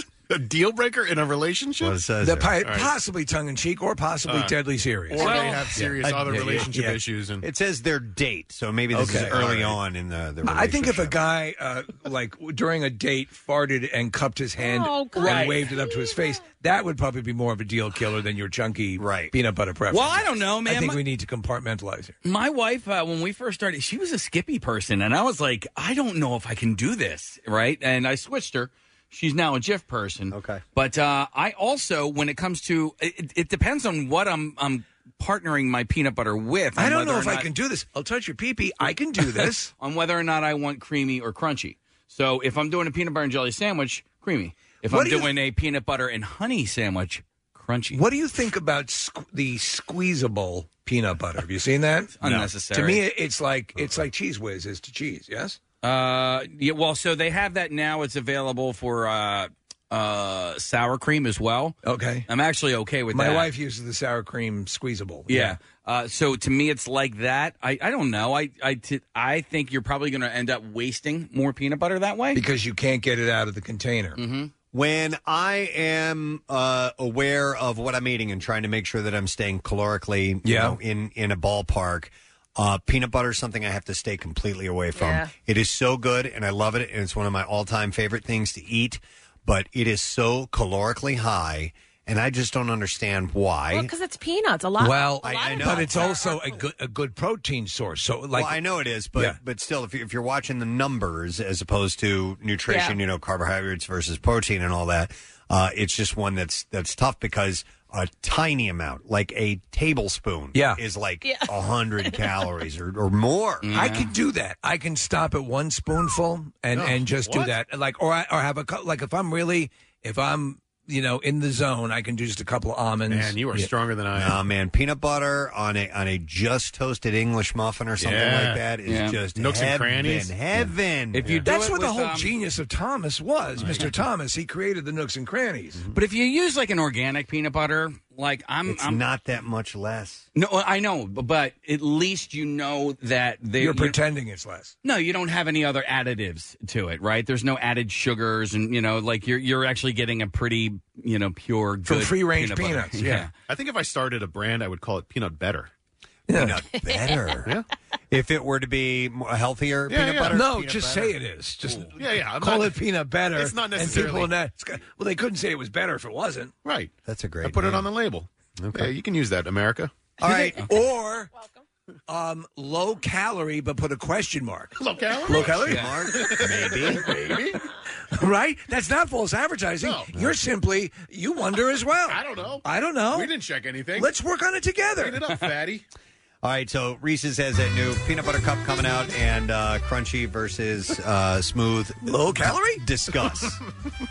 Arby's will be selling a crispy fish sandwich. What kind of fish? And a King's Hawaiian Fish Deluxe Dolphin. uh, for a limited time. Well, dolphin is actually my my. That's what they used to call it. But That's a uh, dolphin but fish. you're saying a uh, like a bottlenose dolphin. yeah, why not? Uh, Arby's is also giving people a chance to try their fish sandwich for free. You visit arbysfishcheck.com uh, to claim a check for $3.79, which is the average price of uh, the fish sandwiches. And this promotion will only be available while the vault is open. they Yeah, said, yeah, yeah. Uh, which is presumably not very long. Even if you can't get one for free, you can purchase a fish sandwich at Arby's right now through March 29th. What was the Jeopardy question the other night? And I I did not know this, Nick. or Perhaps, Preston, you remember it if you were watching. They they talked about they rebranded a a name of a fish to uh oh Yeah, I- sea bass, Chilean sea bass. I saw that, Steve. I and, forget. and and and once they did, it became the the the fish to have, and because its original name was not did not Oh, generate an interest. So they they renamed it, rebranded it Chilean sea bass. I have a story here. Hang on, because my my uh, connoisseur uh, stack is very very thick. But there is a campaign right now in Britain uh, for two fish that they want to rename. Yeah. because the name is forbidding. It, Or- well, or- yeah, or it, it- it, it's it's a turnoff. It's a turnoff. and it's and the, there's nothing wrong with the fish, but people don't buy it because of whatever its goofy name like uh, is. the queef paste. yeah, you'd yeah, be it's a hesitant. wonderful fish. Like grouper doesn't sound that great, but it's yummy. Uh, I mean, grouper. That's not a bad name. Uh, Um, it's there. Whatever the Chilean sea bass's original name was, was not. It just was not selling when they tried to. I don't know, but this is they've been referring to it as Chilean sea bass since 1977. Yeah, well, that was the year that the A team debuted. it makes sense. So no, eighteen was eighties. Uh, so you know what? I can't find this story. I wish I had it, and um, uh, because I had I'm it- sorry to throw this at you, uh, No, connoisseur, no, no, but no. It's one that I meant to get to eventually, but I I can see your hat deflating, and I'm very sorry. Yeah, I don't know where it is. I'm sorry, but yes, they uh, they were. Uh, there, there's two that they are trying to uh, uh, use a campaign to change the name of. Is it the Patagonia toothfish? That's yeah, it, yeah. that's it, the Patagonian toothfish. Oh, that didn't sell well. That's the one that they changed the name, or they're trying to. No, no, they no, changed that's it to what- Chilean sea bass. Yeah, that's what it was, and they wanted to. Uh, it was actually a wholesaler uh, who wanted to market it uh, in the United States and knew that they had to change the name, so he changed it to Chilean. I'm a Patagonian toothfish. Yeah, Chilean sea bass. That's oh my gosh. Right, right. Uh, give me some of that. What's that thing with the huge teeth? All right. Uh, so I, I wish I could find this story, but I can't. All right, let me find uh, something else here. We're gonna we're gonna move over to beverages. Um, now this is interesting, and allow me to expand here. But uh, gin maker Tanqueray, uh, which has been around for 191 years, has introduced an alcohol-free gin, which it's calling Tanqueray 0.0. Uh, the no alcohol drink is meant to replicate the taste of Tanqueray's signature London Dry Gin, which has an alcohol by volume content between 43 and 47 percent. Uh, it's noted that non alcohol and low alcohol spirits have become more popular in recent years. Quick question. Yep. Concerning this. Is there any alcohol that has any interest to you if it is completely alcohol free? In other words, in other words, well, like that's what I was going to expand scotch on here or little anything bit. like that. So when I quit drinking, Yeah. uh, for just shy of two years, I think it was two months of uh, shy of two years. Uh, it was because of my uh, migraines, and I wanted to try abstaining to see if uh, that relieved any trigger issues that I had with migraines. It didn't. Yeah. But then I, I'd quit for a while, and I'm like, you know what? I'll hang it up for a bit. So I started drinking non-alcoholic beer, and uh, it was only okay. It was pretty good at best, and that's all there was to it. But what I wanted was something that simulated some of the flavor that you get from hard alcohols, uh, but nothing, Nothing did existed that I could Oh, find. I wanted to see if there was a if there was a non-alcoholic bourbon of all things because I'm a bourbon drinker and I wanted that flavor, that caramelly vanilla type flavor that comes in some bourbons. And they can't replicate They well, they haven't gone to the trouble of it anyhow. But I mean, obviously, you don't get that alcohol burn that Yeah. comes with it. That- But so I'm interested to try this Tanqueray uh, Zero, and I'm not a giant gin fan, but I do like it. I had some uh, gin drink over the weekend, and I'm I'm curious how close they get the flavor. Yeah, Steve, uh, I don't think that I would. Like, I, I don't think that there's. I do A wine. enjoy the taste, Right. but to me, I don't want know. the kick. Yeah, but yeah. If you're not up on the table, go whipping and hollering no, at the but end of the you know what? Like that's not what it's about anymore. Right. You know what I mean? Like two glasses of wine for me is, Is enough. Is enough. Is Okay. plenty. So I don't know that I would drink it. drink it and waste the. Why waste the calories? Right. If I'm not, I don't know. If you're not getting at least a little bit of soothing. Well, there's a glow. warmth. There's Yeah. a warmth Right? that comes Right. over your body, right? Yes. There's a Yes. warmth that All that over your only body. alcohol will bring. And so, m- my answer to your question, Steve, is I really don't think so. I Okay. think I think people drink and go through, uh, and will. Uh, because the taste, listen, uh, there's no alcohol that tastes as good as as a non-alcoholic beverage, As a In- in- malted milkshake. in in my humble opinion. Yeah. Um, but there is there's that sensation, and it's not always about getting hammered. No. but there is a warmth that comes over, especially Preston's- after that first drink. Preston's right? nodding, so that Right. would you would you would say It's that like an that's internal. Yeah. It's like an internal blanket, and you're like, That's- oh, that's cozy. That's a good All way to put it, Yeah. Casey. It's like an, yes, there's a warmth that you start to feel. Okay. Uh, on your inside uh, when you when you take your first few drinks of alcohol, and uh, and that's comforting to some people. Yeah. Um. So So if you don't get that warmth, yeah, with a shot of uh, alcohol-free bourbon, I don't think people are going to be drinking I alcohol-free don't know. I'd, I'd have to try it. Yeah. and and let you know. Uh, once again if uh, if I would like that or not. Uh, but I, I was interested enough Yeah. to go. I wonder if this exists. And at the time, I couldn't find it. But apparently, Nick, there are some non-alcoholic uh, Yeah, bourbons. it's, it's called the Spirit of Kentucky, Spirit seventy four, and uh, it's they're saying it's going to be a game changer in that arena. If people are interested in a non alcoholic bourbon, okay. Uh, um, Casey, I'm wondering if this would at all be appealing in a good way or a bad way for somebody who's in recovery. Mm, well, pr- no. I No. mean, for me, no. The Okay. um, and I don't judge anybody that drinks non-alcoholic beer, but uh, my recovery uh, does not include that, and uh, I don't go anywhere near it. I don't. Anything that makes you long for the original might be a problem, right? Well, yeah, and and like so, there's a reason why I don't do like virgin daiquiris or virgin margaritas. I'm like, no, th- I closed that chapter, and so that is over for me. Some other people want that and need that, and you know, it's again, your recovery is not for me to judge. Gotcha. Okay. Uh, by the way, Marissa had noted the non-alcoholic beer game has really stepped up in the past year or two. Okay. Yeah. So, so when I was looking at this stuff, it was probably I don't know six years ago, something Right. like that, and uh, so things have uh, have uh, stepped up, especially since um, quarantine. They were noting in this article I was reading about Tanqueray. Um, all right, do we need to break? Yeah, we all got right. Fox Good we got to go coming on up. Fox Good Day. So, thank you for allowing us to open up the cupboard and have you come in. We hope you liked it. and uh, poke around a bit. I would like to, as we take a break, give away a pair of passes for the advanced virtual screening of Coming to America. It is uh, tomorrow. And it's on Amazon Prime Video. So if you are caller number nine, I will give that to you 215 263 WMMR. And it is uh, rated R, by the way. So we'll take care of that. We're going to break, come back in a second, go live on Fox Good Day, get to the bizarre file. Stay with us, please.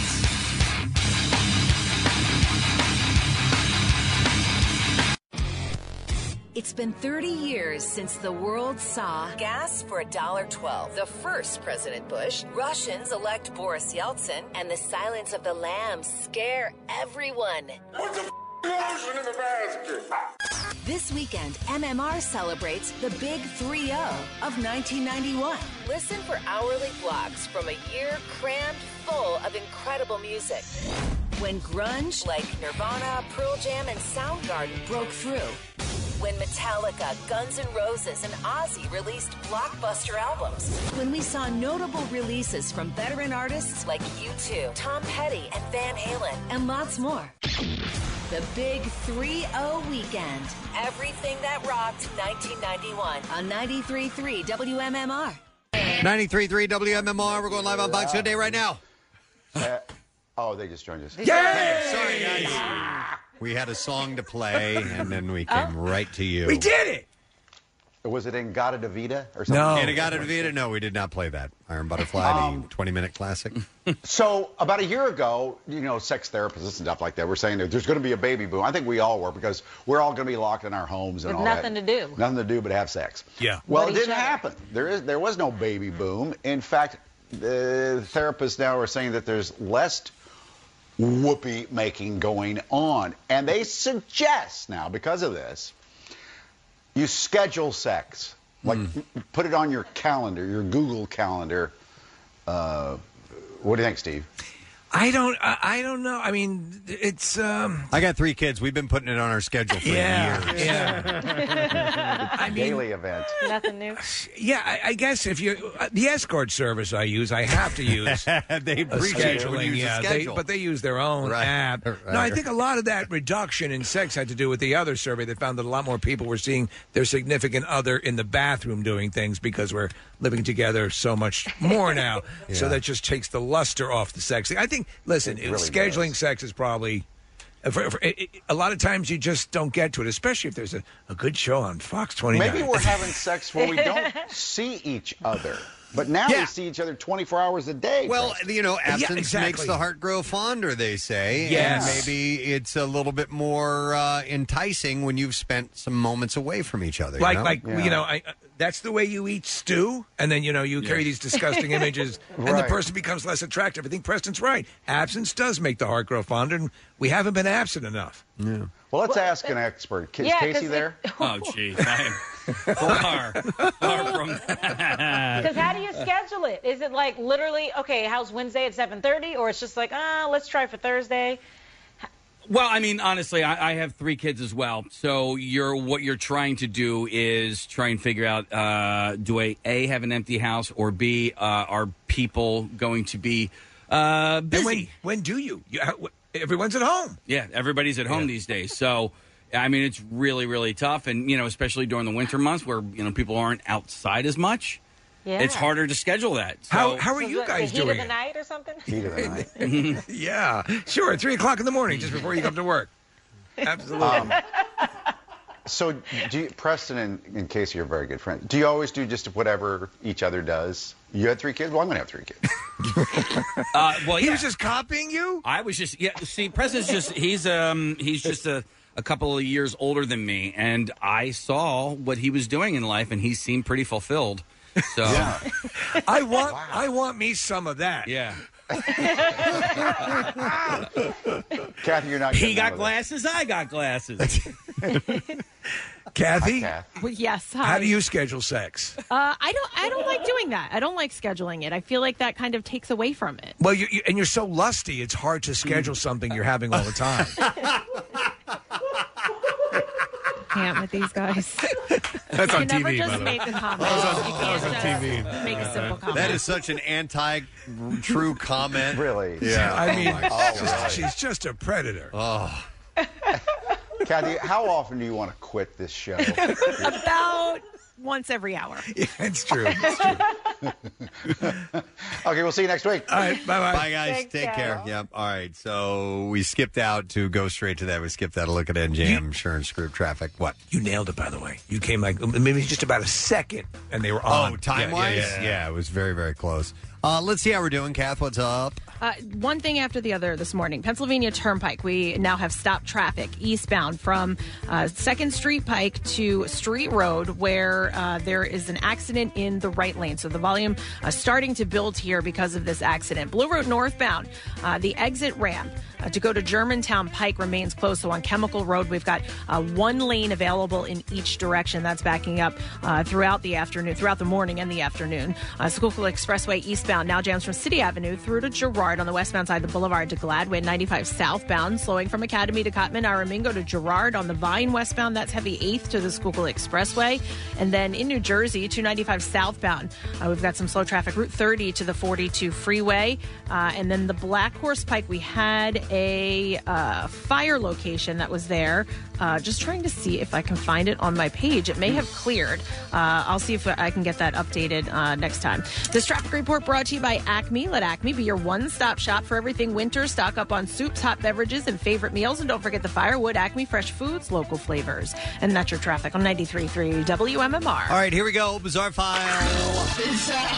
WMMR presents Preston and Steve's Bizarre, File. Brought to you by Zippy's Bikes in Wildwood. Zippy's has hundreds of bikes in stock right now. You can shop in person or online at zippysbikes.com and pick up your fully assembled bike the next time you hit the shore. Promo code Casey and you'll get bonus Zippy's bucks. All right, we're going to start with this messed up story, man. An SUV packed with people and a semi truck hauling trailers of gravel slammed into each other in a rural California county near the Mexican border on Tuesday morning. Listen to this leaving at least a dozen dead and others hospitalized. Now, overhead video shows the brutal aftermath of the crash. With a jackknife semi truck smashed in the left side of a Ford Expedition. Both vehicles came to a rest on the side of the rural road. California Highway Patrol said that there were 25 occupants in the expedition during the crash, and 13 of them died, including the driver. I was listening to a border patrol agent talk about how they do this. They fit these things, and they Pre- Preston literally stacked in on their sides Yeah. to get them in. So that's when I heard the number. I'm saying, uh, surely they're talking about like a short bus or something. No, it was it was just an SUV. Yeah, 25 people were in it. He described a gruesome scene in which uh, some, a border division chief uh, described a gruesome scene in which some occupants were ejected from the vehicle and died while others were found dead within the SUV.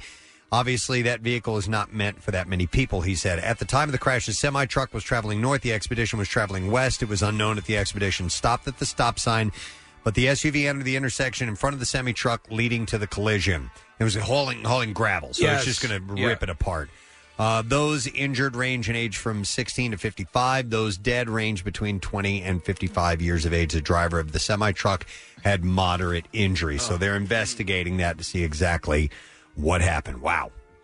Well, things may have turned out differently if she had gone for a bag of potato chips instead, but Sharon Carr is facing a blur- burglary r- rap after Tulsa, Oklahoma police linked her to the scene of a break in through Cheeto residue. Cheeto residue. I knew eventually it'd take down someone. Cops say the, sus- the suspect pried off a window screen and climbed into a home but left without taking anything. Responding officers found a bag of Cheetos on the floor near the window, and when they caught up to Carr, they found residue of the snack in her teeth.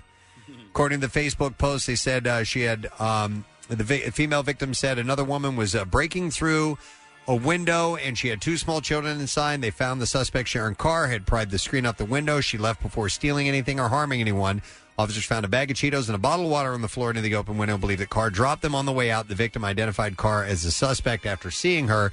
Carr was further linked to the crime by Cheeto residue on her teeth, and she was arrested for first degree burglary. They checked out her teeth, man. Would not have happened with hers cheese balls.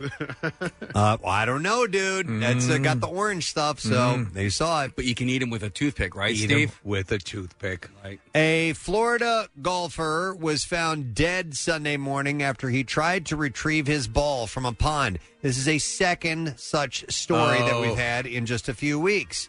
Uh, Ermilo Jimenez, uh, uh, no, uh, Jasmine's, uh, had 74 years old, was last seen at 7:37 a.m. going off uh, to search for a ball on the third hole at the golf course. Deputies later found his golf cart on the path and his putter near the water. They searched the wooded area, but could not find him, and they called in a dive team, and they found his body in the water near his putter.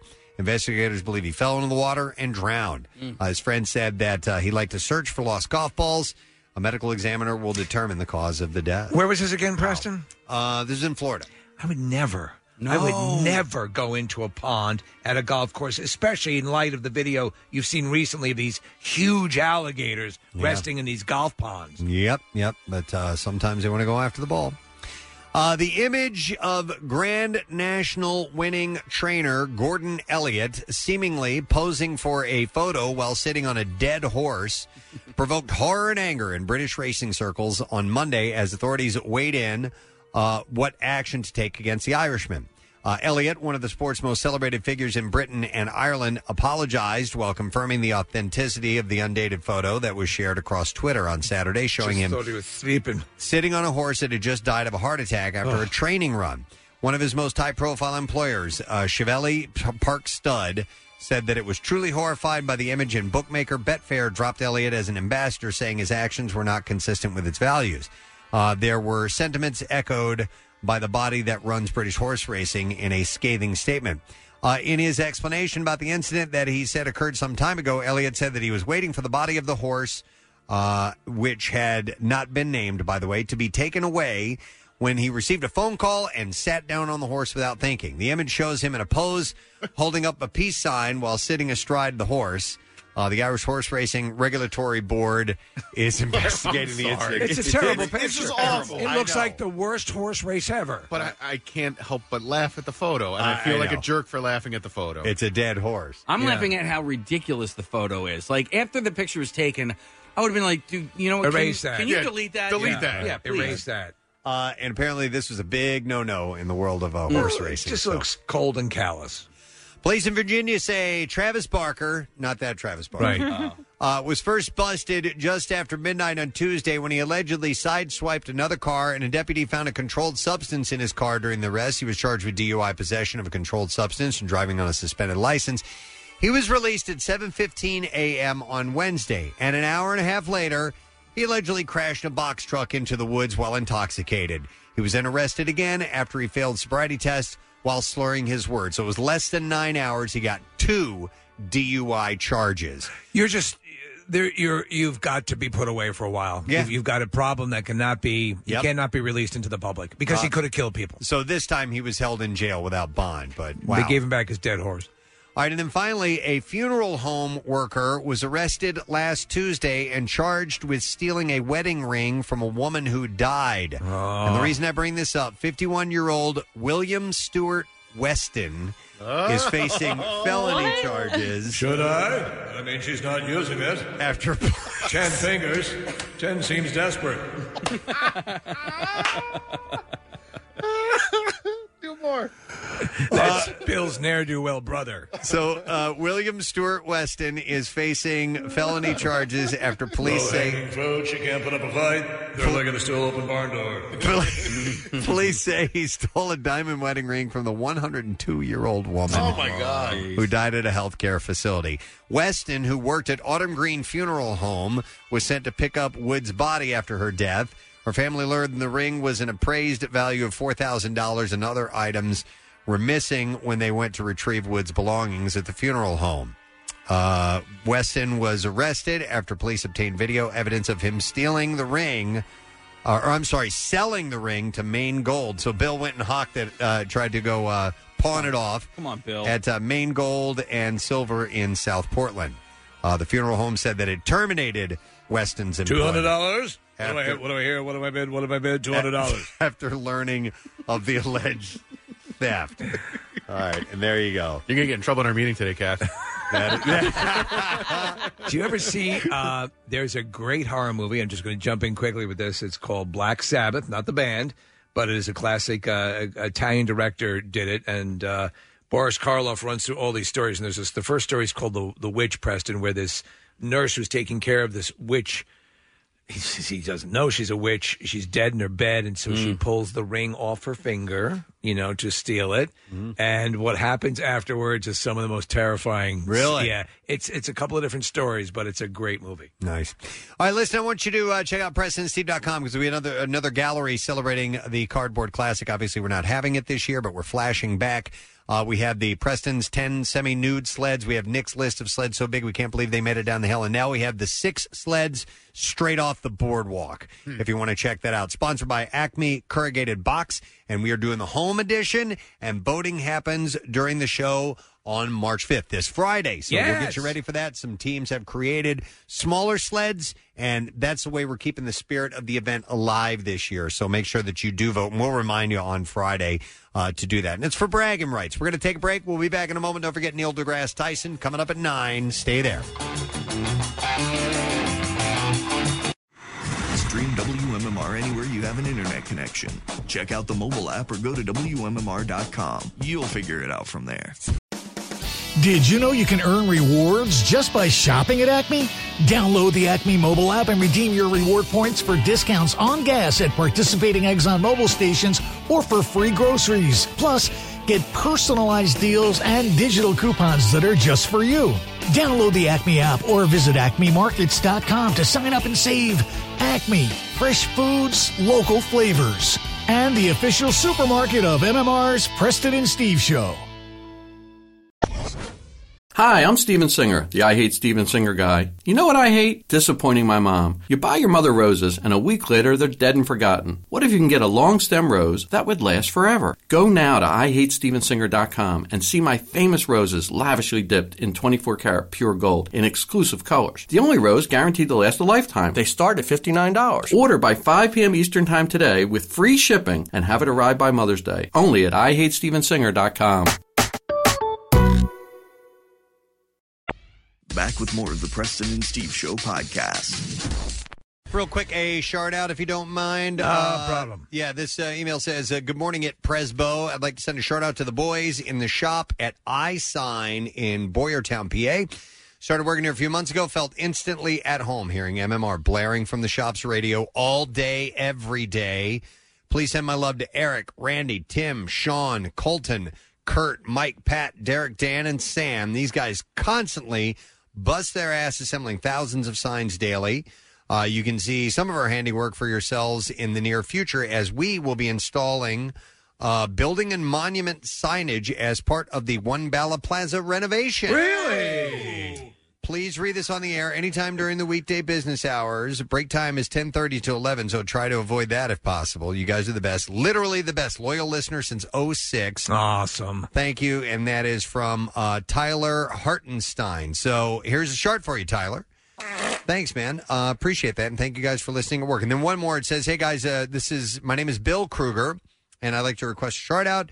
Uh, for my brother Lee's 40th birthday sometime in the week of March 1st. He is a biomed technician at Culpeper Hospital in Virginia and streams MMR when he's in his office. He's been busting his ass for the past year in a job that doesn't get much recognition compared to the doctors and nurses, but without him and others in support positions in hospitals and medical staff wouldn't be able to provide the care that they do. Uh, thank you and have a nice uh, oh, okay. No, it ha- no, it says have a nice floppies. I didn't get it at first, That's Bill, but great. here's a shout out for you. And by the way, the shout out's brought to you by U.S. Digestive Health Yes. colonoscopy, which is perfect for sharts. Uh, it beats cancer. Schedule your screening with Pennsylvania's most experienced GI network at usdigestive.health.com. So there you go. Saw this and I thought it was worth passing along today. And I would like to hear if you have any stories to share in this category. So it was from BuzzFeed, and the title is Savage Grandmas Who Have Zero Freaking Filter. All right.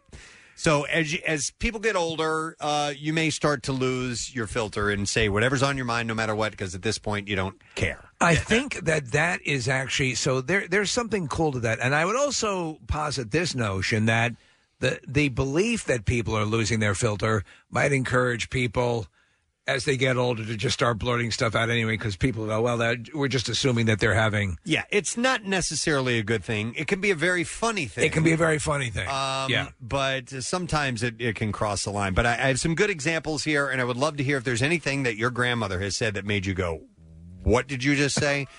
um, and our number is 215 263 WMMR. And I'll give you some examples from this particular list. Um, this person says, I was painting my nails, my grandma leaned over and said, That's a nice shade of whore red. Oh my God. and then she walked away. uh, so I guess she was not. She thought it was a little bit saucy. Maybe she approved though of the hoariness. Or red. Yeah, that looks very whorish. That's when the whores come in. I like her idea. I like her idea. Um, one time. All right, here's another one. My great grandmother was arguing with my step grandpa. He was standing at the top of the stairs. So she looked over at me and said, No one will blame the old lady in a wheelchair if I pushed him. I love it. Yeah. No one will blame the old lady in the wheelchair if I pushed him. Because at a certain point when you get up there, you're like, I think you had a guy in the bizarre file. What are you going to do? Yeah, give me life. Life, yeah. And he was in his 90s. He killed somebody Yeah. at, the, at the old folks' home. What are you going to do? The retirement home. Years ago, I took acting classes, um, and I was in a class with this woman. Uh, she was older. She was at the time she was probably in her late seventies. Wow. And uh, she was great though. Like she was excellent. She she uh, was in a lot of movies. Like she would have like a bit part, Oh, really? a few lines. Okay. Yeah. She did a lot of work. I forget her name, but she said to me one time in the class because they were very they were teaching us you have to be on time. You cannot be late if you get booked for something. And she looked at me. She goes, "It's so easy for me. I just walk in whenever I want." And I go, "Oh, I don't know. I'm so sorry that I'm late." Yeah. Like she just said because She of my played age, it. I Uh-huh. can play it. all. I couldn't find Totally. parking. Yeah, she's using it. Yep. Sure. Oh, yeah, why not? absolutely. my back is hurting today. Here's one that says I had dinner with my family for my 29th birthday. As my grandma was heading out the door, she hugged me and said, In my day, a single 30 year old woman was an old maid. You have one year. Oh my god! I like this one too. It says I once got a Christmas card from my grandma that said, "Maybe next year you'll make us proud." Oh my god! oh, that's terrible. That's a good sense of humor. or unless it's deadly serious. Yeah, unless, unless it's real. Uh, this one says one day after school, a friend and I were looking at our school photos that we had uh, just gotten back. My great grandma walked in the room, took a loo- look at my friend's photo, and said, "Well, at least you know to never do your hair like that again."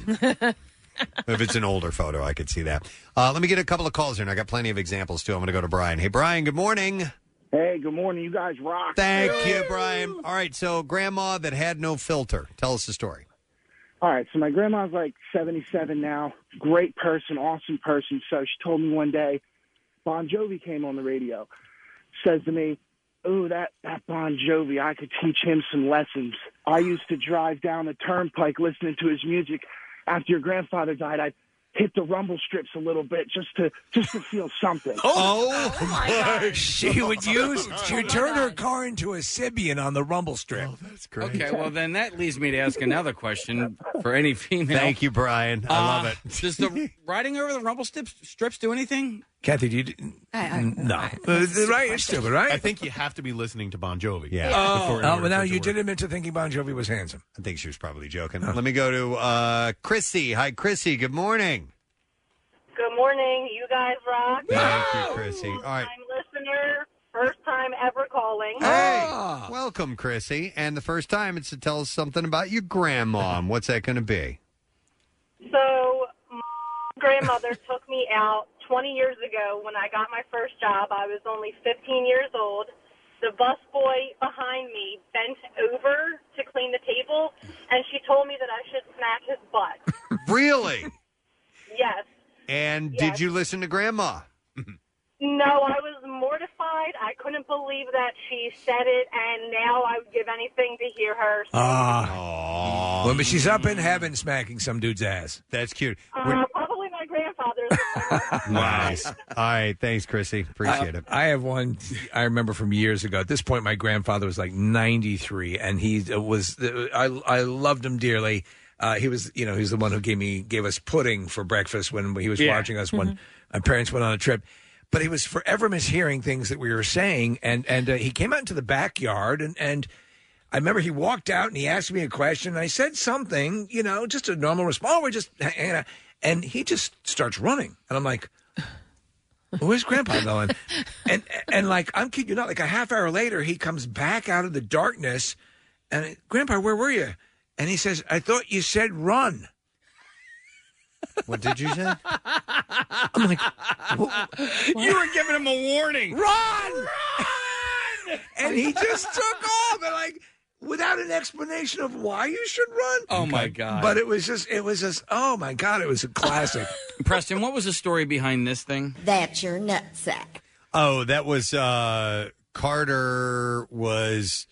Uh, I guess he was in a bathtub and, and he may have pointed to his testicles or something like that, but he he had a question or something. He was a little bitty kid, Yeah. Yeah. and she had just pointed out that that was his nutsack. she was right. What is this? Yeah.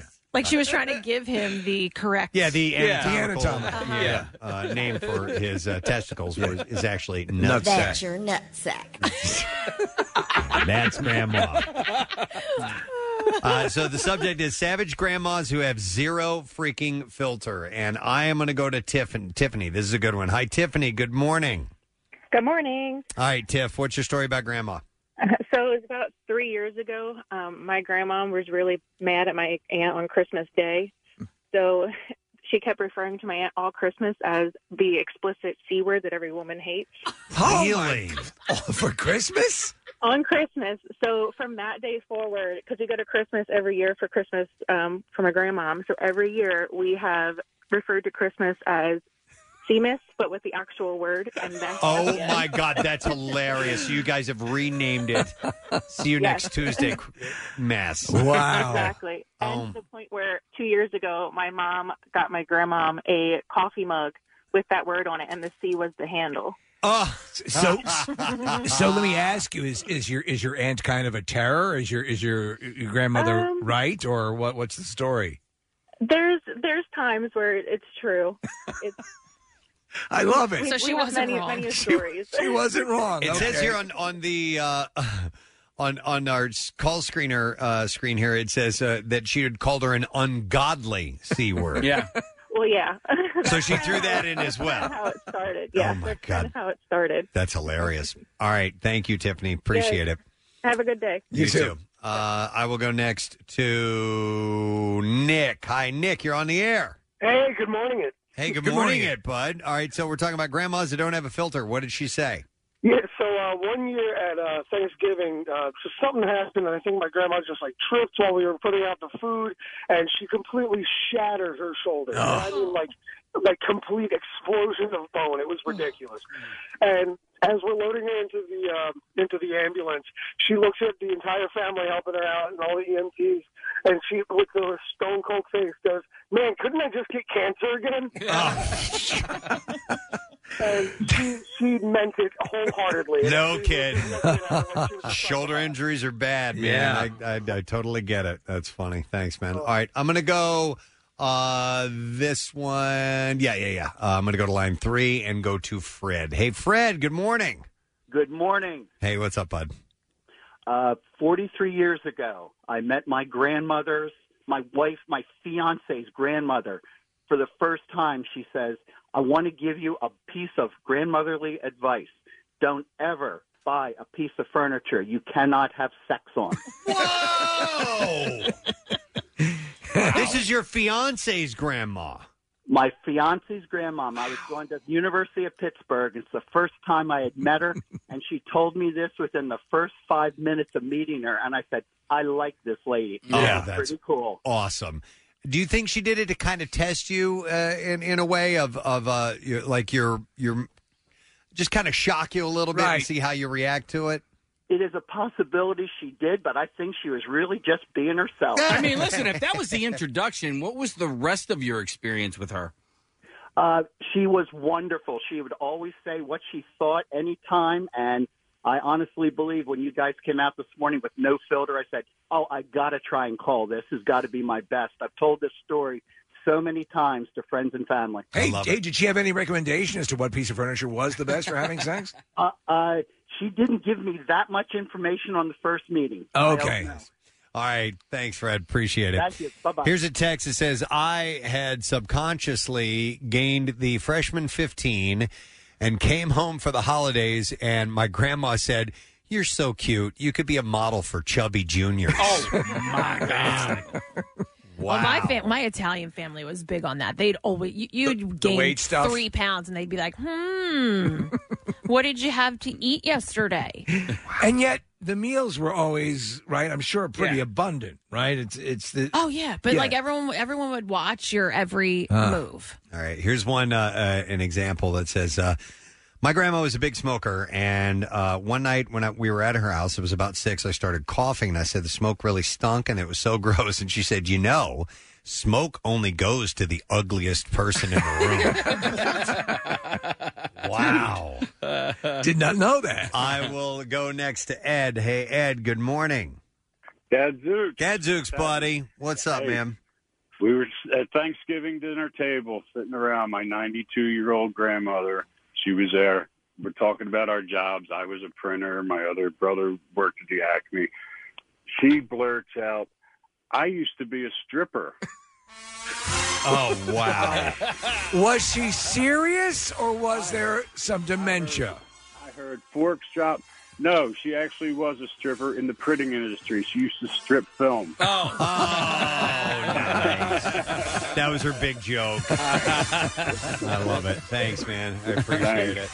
Uh, you never know, 'cause sometimes you might get a, a, a hot grandma. Hey, how you doing? Me love you long time. Yeah, yeah. that that's you. Stephanie? That was Stephanie from, From yesterday. yesterday? Uh-huh. And the shadow pole is where you leave the biggest oil slick. Oh, my God! wow. Now sometimes they'll throw um, they'll throw the the fear of God at you.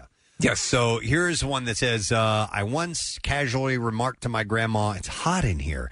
And she immediately responded, "You better start going to church because it's a lot hotter in hell." Damn.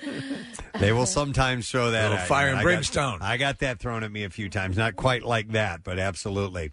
Uh, let me go to Anthony. Hi, Anthony. Good morning.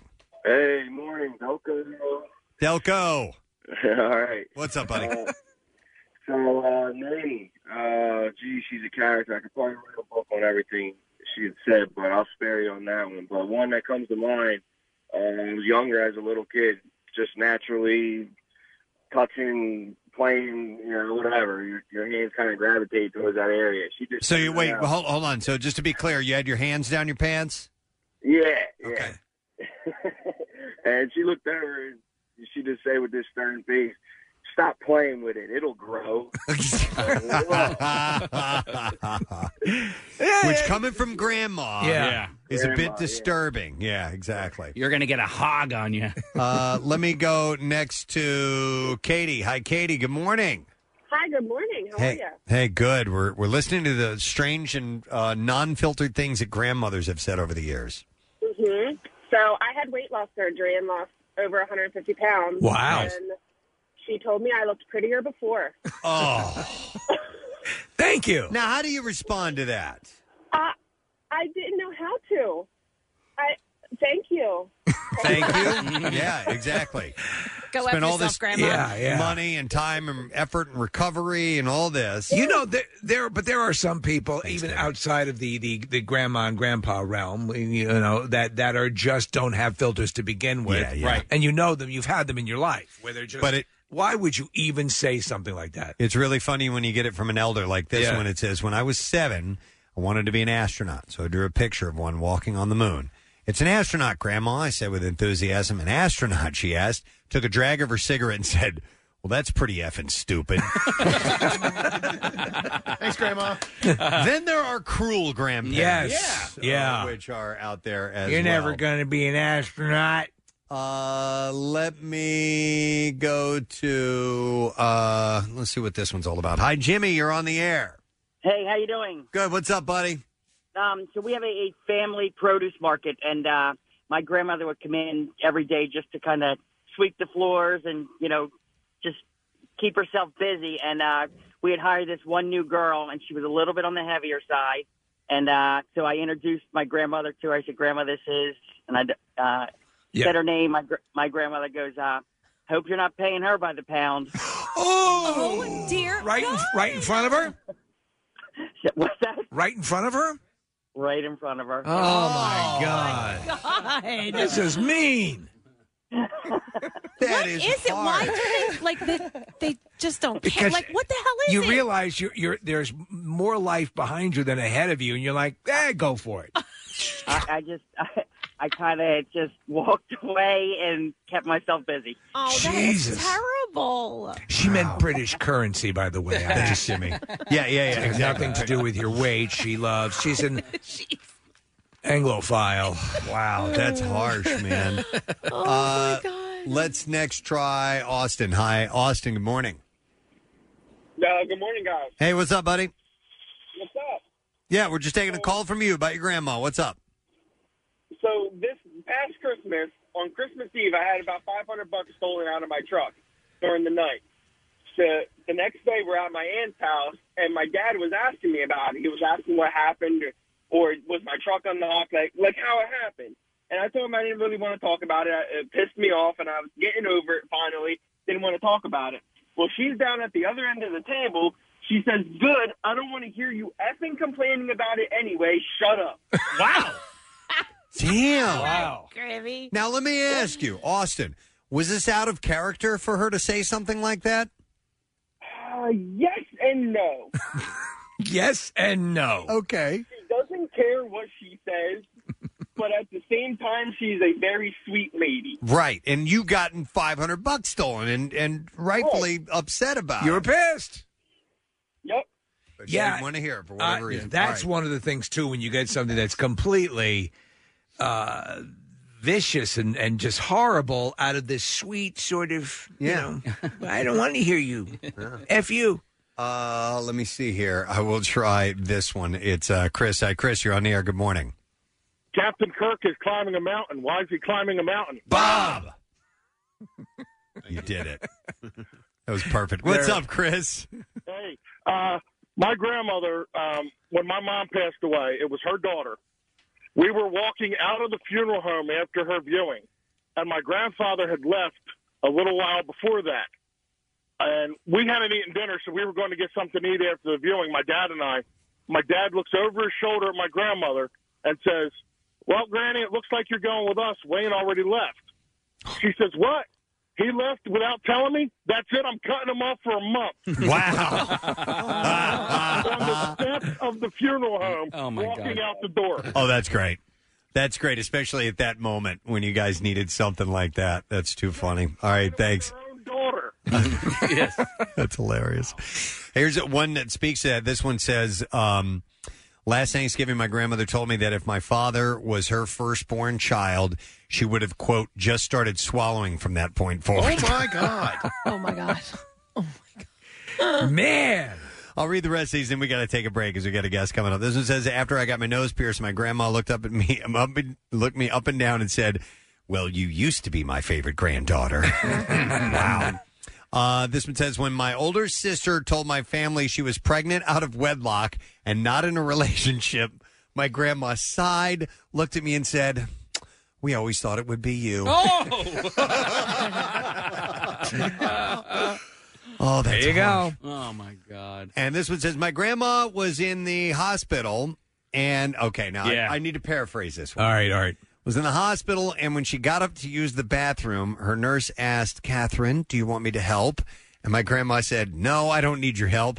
I've been wiping my own cooch for 90 years. oh, my God. But she said the P word. Yeah. she did? Yeah. Oh, that's great. Uh, and then this last one says, my, gra- my great grandma said to my face, I always thought Natalie was a white trash name. My name is Natalie. wow. All right. Sometimes they don't have the filter. They do not care. And that's what you end up getting, man. Thanks for the phone calls. We appreciate it. Uh, speaking of older people and the things they might say, there's some great characters from Coming to America that are certainly that way. And we have a virtual screening of it tomorrow. This is in anticipation of it being released. This is very I mean, cool. in uh, in uh, advance of it being released on Friday. It launches on uh, Amazon Prime Video on Friday, but you can watch it on Thursday. We will take um, colors 7, 8, and 9 at 215 263 WMMR, and we will give you passes for that much anticipated movie to watch at home. We're going to take a break. When we get back, Mr. Neil deGrasse Tyson, who's got a new book out, will be joining us. Always a great conversation. We'll be right back with him. To WMMR.com now and experience the best of Preston and Steve's Cardboard Classic. People falling on top of each other. Complete pandemonium. See the most amazing creative designs to come down the hill or not over the years, including Preston's top 10 semi nude sleds, Nick's 5 sleds so big I can't believe they made it down the hill, and much more. Plus, you can vote for the best new fan creations for the 2021 Cardboard Classic Home Edition starting today. it's disintegrated. Preston and Steve's Cardboard Classic. A look back. Sponsored by Acme Corrugated Box. From concept to delivery, our innovations are your packaging solutions. It's got smoke coming out the back of it. And 93.3 WMMR. Everything that rocks. Uh, we're in a holding pattern, waiting for Mr. DeGrasse Tyson to uh, get on board. I want to remind you, I'd mentioned the uh, um, uh, Crayola experience that we have for Secret Text Word. It's also the big friggin' deal this week. Uh, so you can get two tickets to the Crayola experience for just 23 bucks. Uh, but you need to do that on our website at WMMR.com and you use the keyword deal and you'll be able to grab that. And keep an eye out for that. There's always really cool stuff. They're usually 50% off uh, on all kinds of stuff, products and experiences and things like that. And uh, sign up to be a VIP member, and sometimes we'll alert you Yes. about things like that. Unless, of course, you're uh, internally here at the radio station, you can't receive your own VIP uh, emails, right, Kathy? Uh, oh, come on. You're going to put me out there on that one? That was everybody. I know. it's a great system. We have a great uh, junk mail system. It just takes everything that you get and puts it in the Even Yeah, things all that are right. sent from your own company Yeah, to so I'll, you I'll explain it. We get we get have a filed into the junk. a system that yeah filters out junk and this morning and you have to go to a separate email to check to see if your junk is there or not and uh, yeah a vip an mmr vip email was in my junk I, I want to point something out that we've only heard about and never actually seen in real life. We've just heard tales of this from Yes. Years ago. Nick has a ponytail. Ah, yes, He's, yeah. he- he's I- put he his did, yeah. hair into a ponytail. yeah. And so COVID has led you to not get a haircut. It's been a year. And we've only heard of your days of a sensitive Yeah, ponytail man. wearing guy. Yeah, well, and here we are back again. last night, my girlfriend put it in a man bun. Oh no! It's not long enough to be in a man You could. bun. Actually, it kind of is. Really? Yeah, the, Yeah. the man bun portion of it works a little bit better than the ponytail. It's not quite long enough on the sides. I don't know what I'm doing with it at this point. I'll get a cut eventually, but um, but it, the ponytail gets it out of the face. So yes, currently I am Mr. Sensitive Ponytail Man. Wow. By the way, that comes from the great movie Singles. Yeah, that was Yeah. about 20 years. I mean, Singles came out in 91, right? 92. Yes. Um, but uh, Ponytail itself was 20 years ago when I when I was working for Pierre. That was the first time I'd ever grown my hair that long, and uh, and I kept it in a ponytail most of the time. Well, you do have a nice thick head of hair. I do. I, I, I- like, and I'm I'm being complimentary. I Like you, you, you do. I, I tried to grow my hair out a couple of years ago. I did it for my license, so I really was uh, able to fight through the terrible, you know, uh, parts of it growing out, and and it just for me. It never got to a point where it looked good. Like Yeah. wi- without a hat on, I, I liked the lettuce coming out the back. I didn't mind that so much. but when I took when I took the hat off, I was like, God, you have terrible long hair. One point in my life, I had long hair. I hated it. I, I it was everyone was kind of doing it, and, and I was like, ah, let me see, let me see what what the story was. Hated it. Yeah. Both my sons have really long hair. Carter has a mane. Does of he hair. really? It's like halfway down his back. They have good hair. Uh, yeah, So he's- does Caroline. Yeah, they both have really good hair, but but he puts it up in a bun, And it looks now. good. Yeah. Uh, yeah, it looks good on him. I like that look. Uh, but I could never grow my hair that long, and, and they've gro- they've both grown it all out. I mean, it's not like cut in any type of a, a form. It's just Didn't you- all. Would you ever do dreads? Yeah. Uh, no, I Nah. never do dreads. That Did- dreads would not look right on me. Didn't you say that like they're kind of like the opposite of each other? So whenever Oh, one, yeah. one has their hair down, Yeah, Carter's hair would look great down, uh, and he never wears it down. He always he always has it in a in a ponytail or Right. a bun. Parker needs to he needs to put his hair up, and he doesn't. It's straggly, and he just wears it down all the time. And I, we need to get them to, to switch and do, but they won't. But they won't do it. I was at your They just house. do what they want to do. The night of Parker's senior prom, and uh, and he had come home. His hair looked awesome, and your wife had taken him out to get a, I think it's called a Brazilian blowout. Right. And his hair looked really, really good. So all you got to do is style it a little bit, A little bit. Just put a little gel in Or it. shave it off like I do. Well, you know, pull, you know, do do a little brush. Use a brush. Yeah, Parker doesn't use a brush or anything, and it's like, oh God, you look terrible, man. But, but anyway, it's the Can I way he ask- likes. Can I what he ask you guys prefers. something? Yeah, man. Uh, and you're going to be honest with me. Casey right? took his headphones off and his hat off. Okay. What? Uh, I, I I am going bald here, right at the top of my head. It, it's not just my hair part. Let me see. It, it's my my hair's not just parted in a weird way. It, I'm actually. You're thinning. You're thinning. Yeah, but you don't Turn- have a turn- bald, turn you around. don't- You don't have a bald spot. No. Uh, you do not have a bald spot, but it is. i he didn't want to hear that. Turn around so I can see. Uh, you know. Uh, that's not a bad case. But it's getting thin. Yeah. I'm gonna, I'm gonna have. I'm gonna look like Saint Francis of Assisi, right? Like, Yeah, I'm But gonna- that's it was very nice to animals. he was. Yeah. All right. You might have No, the. Uh, I think you're fine. the peninsula forming. Are you uh, going to use any uh, sort of? Um, No. Yeah. No. use that spray on stuff? It looks great. Yeah. the stuff that's basically liquid felt. my my barber was was nice. He goes, no, it- no, it's just the way your hair parts, and you know you're fine. And then there was an engineer who was like, oh yeah, yeah, it's uh Okay. it's thinning up there, buddy. It is thinning a little bit, Case. I'm sorry to be the uh, the bearer of bad news, but I'd rather be honest with you than have you think you You'll have be a full bald by the end of the show. lush head of hair.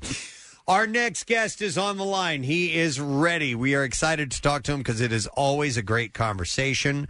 Um, he's got a new book out. It's called Cosmic Queries Awesome. StarTalk's Guide to Who We Are, How We Got Here, and Where We Are Going. You know him as the host of Cosmos, Possible Worlds. Worlds. You know him from everything. I mean, I could give you the, his rundown of of uh, achievements and titles that he holds, but that would be dumb because we know already. Ladies and gentlemen, please welcome the one and only Mr. Neil deGrasse Tyson to the show. Good morning, Neil. Oh my gosh, I love the music. Thank you. we, we wanted to bring in some drama with this. And listen, I want to start by saying that last night I bought a T-shirt with a quote from you on it, sir. I did. oh, okay. Well, was it bootlegged or was it was it legit? I'm sure you don't get a penny for it, unfortunately. But it said uh, the good thing about science is it's true whether or not you believe in it, and I just love that statement. That, that that's one of the legit shirts. Excellent. Well, thanks thanks for having that. Well, Yeah. By the way, I'm delighted to learn that live radio still exists somewhere in the universe. Live and local. Yeah, we Yeah. will we will carry the torch for as long as we possibly can. Speaking of the universe, uh, you are diving into the big questions, the big subjects, the real mind tweakers uh, in this particular book. Is it Uh, and and what I've loved about your books in the past is is your ability to communicate with people who don't live in that realm, who don't study astrophysics and so on. I really enjoyed Letters to an Astrophysicist, which, by the way, I read the entire book on the toilet. It was my go-to bathroom book, and it was fantastic. And that's a compliment. Is that a good thing or a bad thing? It's a- That's a good thing. Actually, some of the absolutely. best books are toilet readable. So when when you dive into these really big subjects, uh, Neil, I mean, h- how does one begin uh, and and keep this uh, succinct? You know, because there there can be really big answers to these. Yeah, you're asking the precise, precise right question in this context because there are many questions that just have simple wiki page answers, right? Mm-hmm. How far away is the sun? What's it made of? This sort of thing. What we collected for this book are some of the deepest questions humans have ever asked about our existence and the past, present, and future of of of of, of the universe itself. So this it's just ten chapters. You know, how did how did it all begin? How did it all end?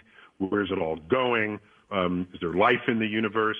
And so these are so the book is a celebration of the, how the methods and tools of science have been brought to bear on the deepest uh, core of our life's curiosities. And so, yeah, it's hard. There's not just simple answers, and they and you border on the philosophical in some contexts. In other contexts, you border on the spiritual. So for me, the book is really something for you to just sort of take to heart, and and it'll give you something else to sort of argue about at, in the bar when they finally reopen bars. And you're done talking about politics.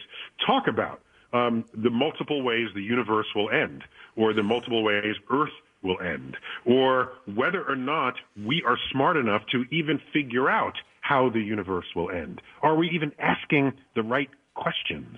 Maybe a question that you pose on the frontier is is a question that has no meaning Yes. on that frontier. Yeah. That's possible too. Well, you know, and it goes to that point. As I person talk about the, the sure, science is, is, is, is real. Science is fluid too, and and the fact that you've always been a proponent of, of asking the questions, and and sometimes, and I think you make the point that the the more knowledge we gain, in in many ways, we gain more ignorance because there you realize how much more you still don't know, and how much more can change, and so with this, uh, to me, that's always been the fascinating part of science, the the, the question asking.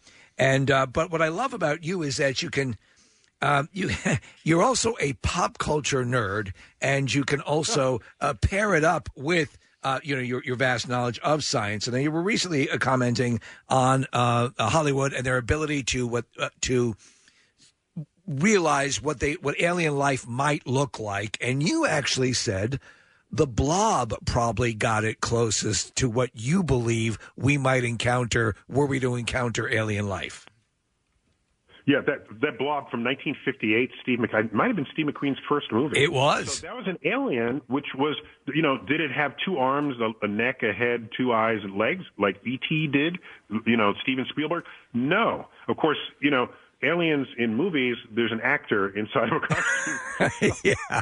So they will they'll strongly resemble human beings in some fundamental ways. Um, or they might give them three eyes or antenna, but they're still walking and talking. Whereas most life on Earth doesn't have legs or a neck or an eyes uh, and or a face. A face is a very vertebrate thing to have.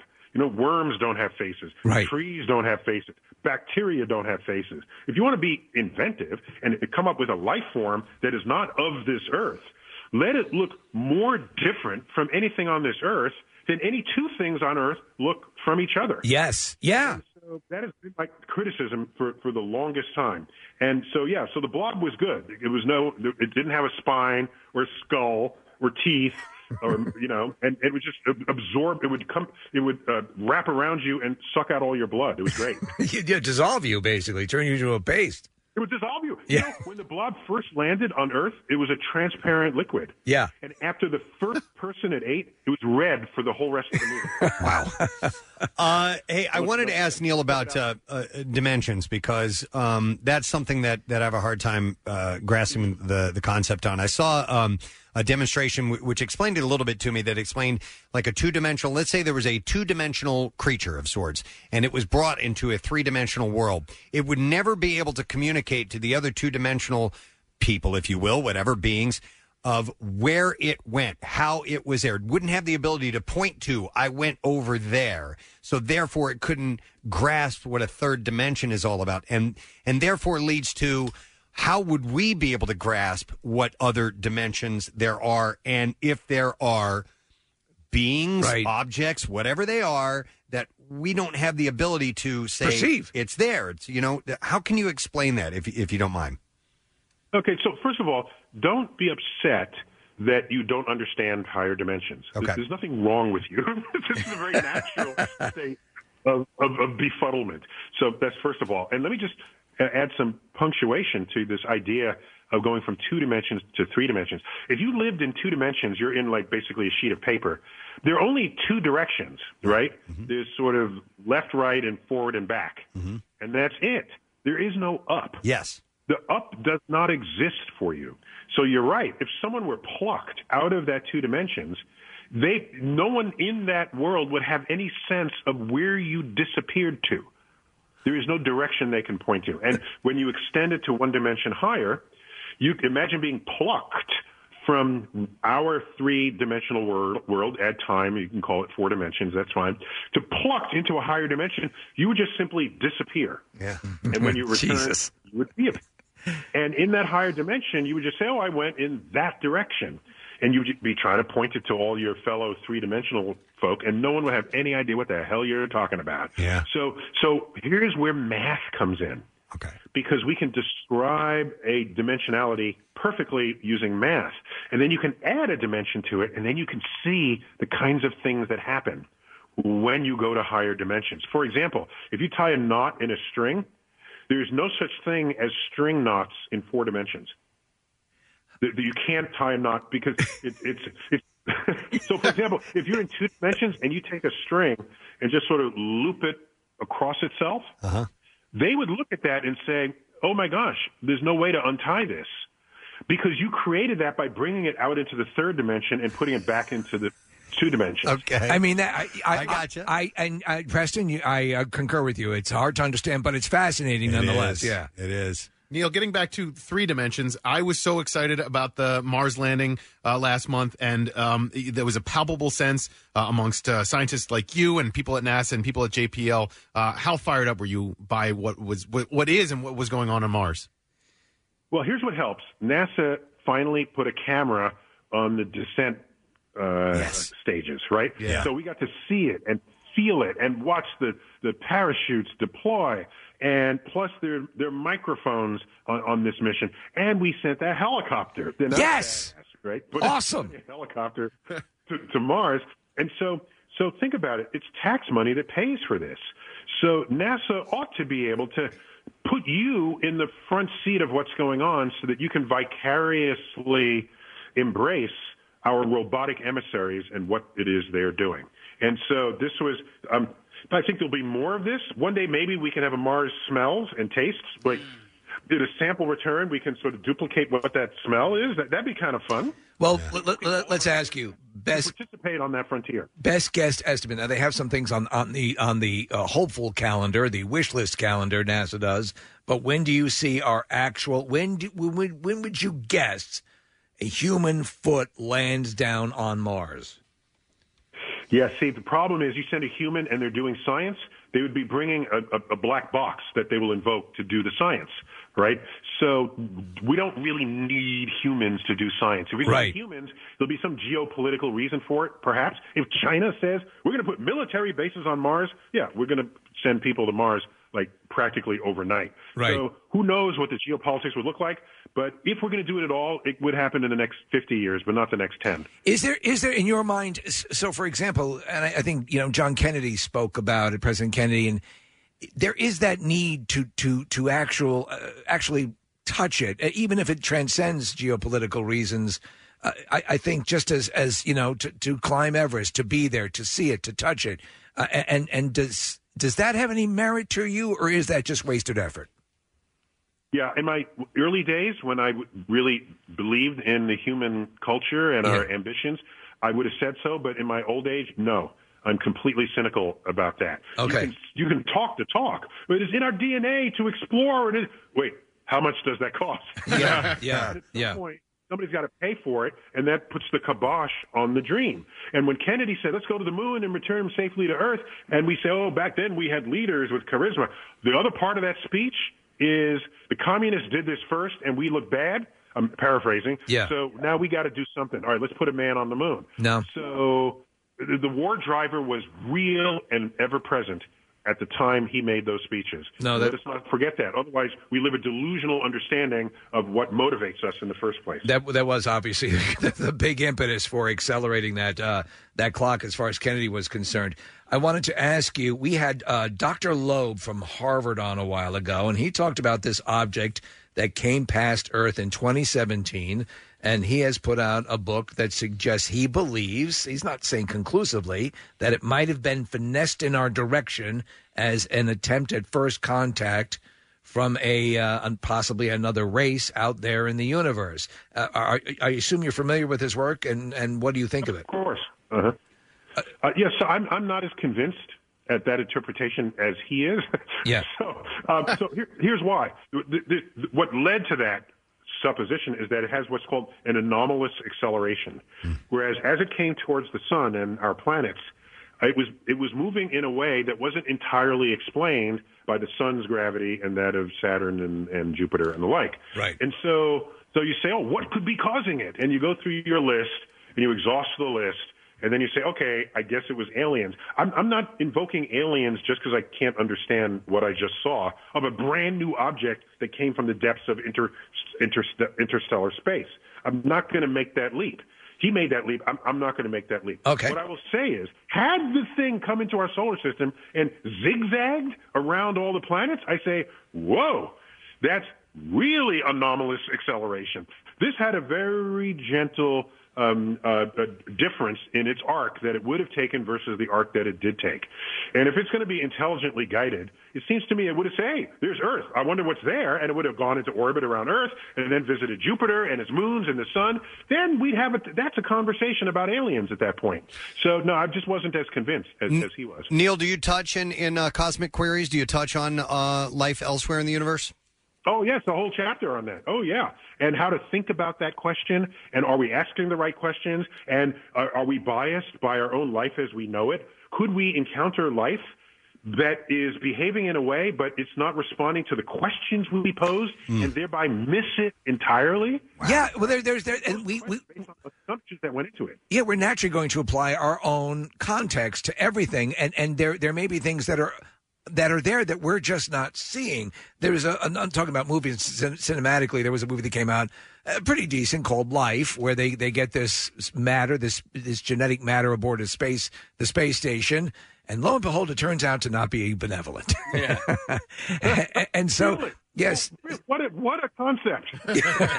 and and and so you know even Stephen Hawking you know a while ago I, I know had some some issues about sending out notifications to the rest of the universe that that we are here uh, possibly because of that that repercussion do you entertain that or is that something that is just too fanciful to embrace I'm in multiple minds on that. So, for example, do you, um, you know, we have, we are broadcasting, especially through live radio, our our culture out into space, moving at the speed of light, radio waves. So, so, so, and aliens could eavesdrop on us and know almost everything there is to know about our culture. But when we put them in movies and they're hostile and they want to kill us or enslave us or suck our brains out, um, we are we are giving them attributes that I think we already have evidence of how we treat each other. Yeah. So I think we are giving aliens behavioral characteristics, not because we know how they behave, but because we know how we would behave.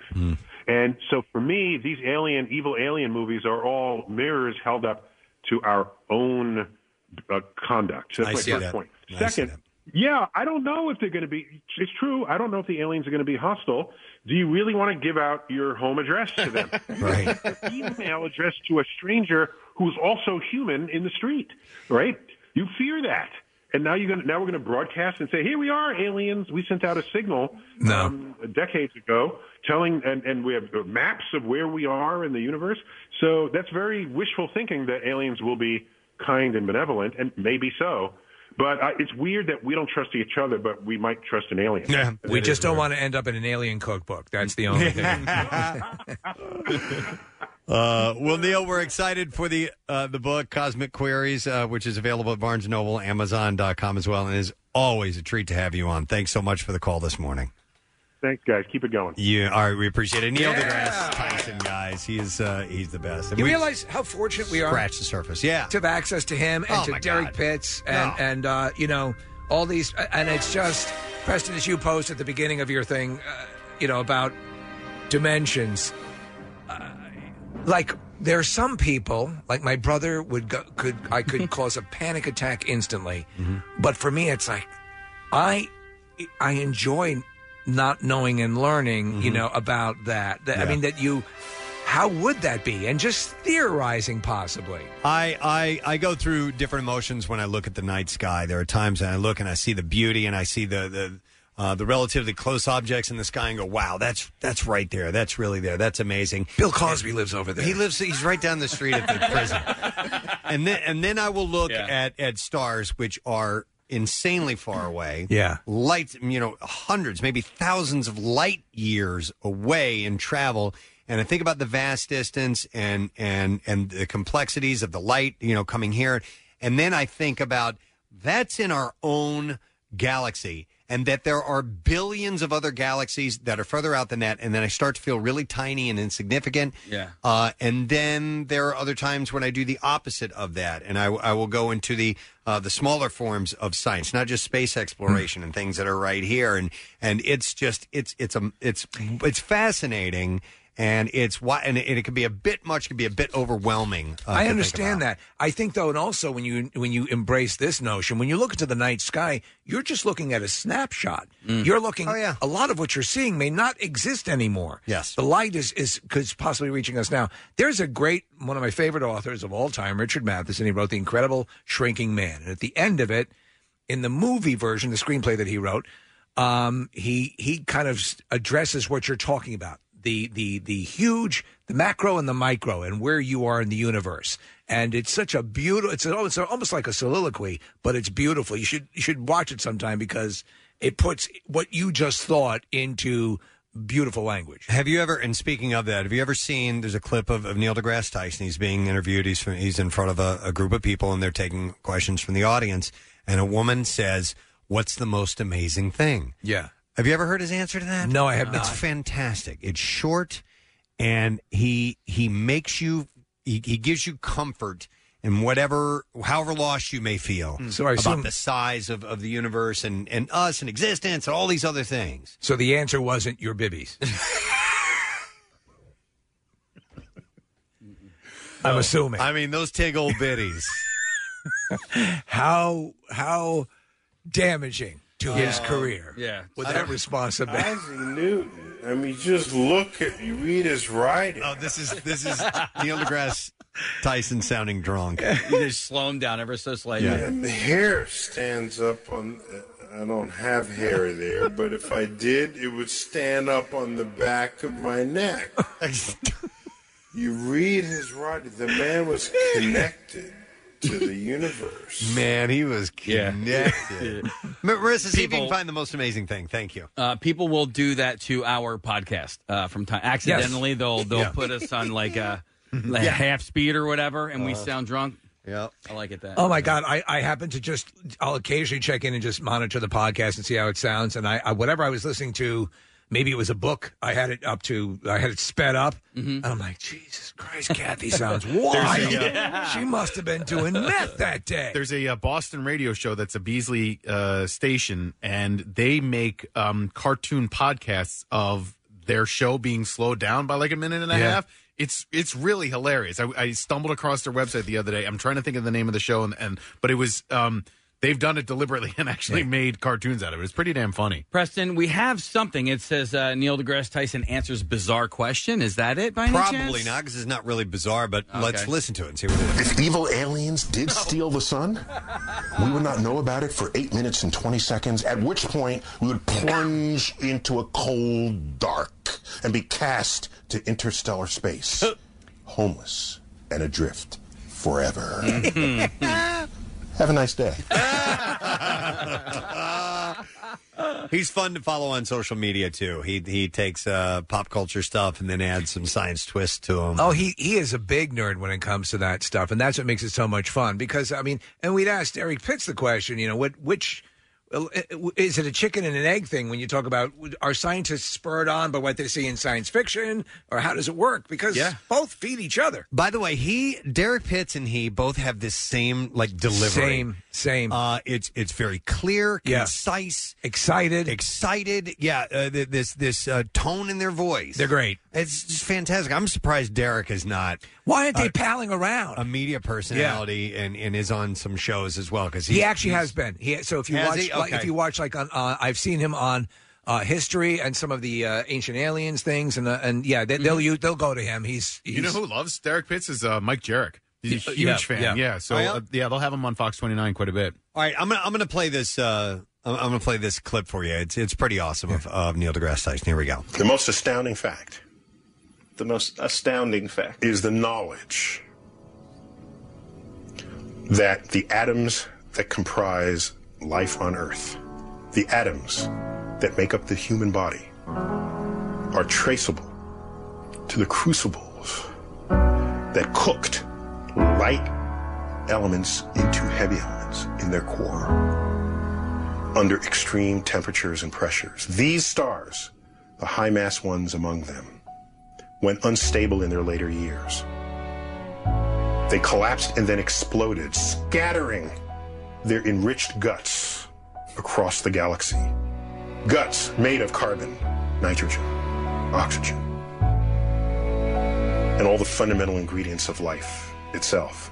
These ingredients become part of gas clouds that condense, collapse, form the next generation of solar systems, stars with orbiting planets. And those planets now have the ingredients for life itself. So that when I look up at the night sky, and I know that, yes, we are part of this universe, we are in this universe, but perhaps more important than both of those facts is that the universe is in us. That we're all made up of that stuff. Yeah. essentially is is what he says. So What? It's the pretty awesome. same. Shut up. in those tig old biddies. What? Same matter. Lordy mama.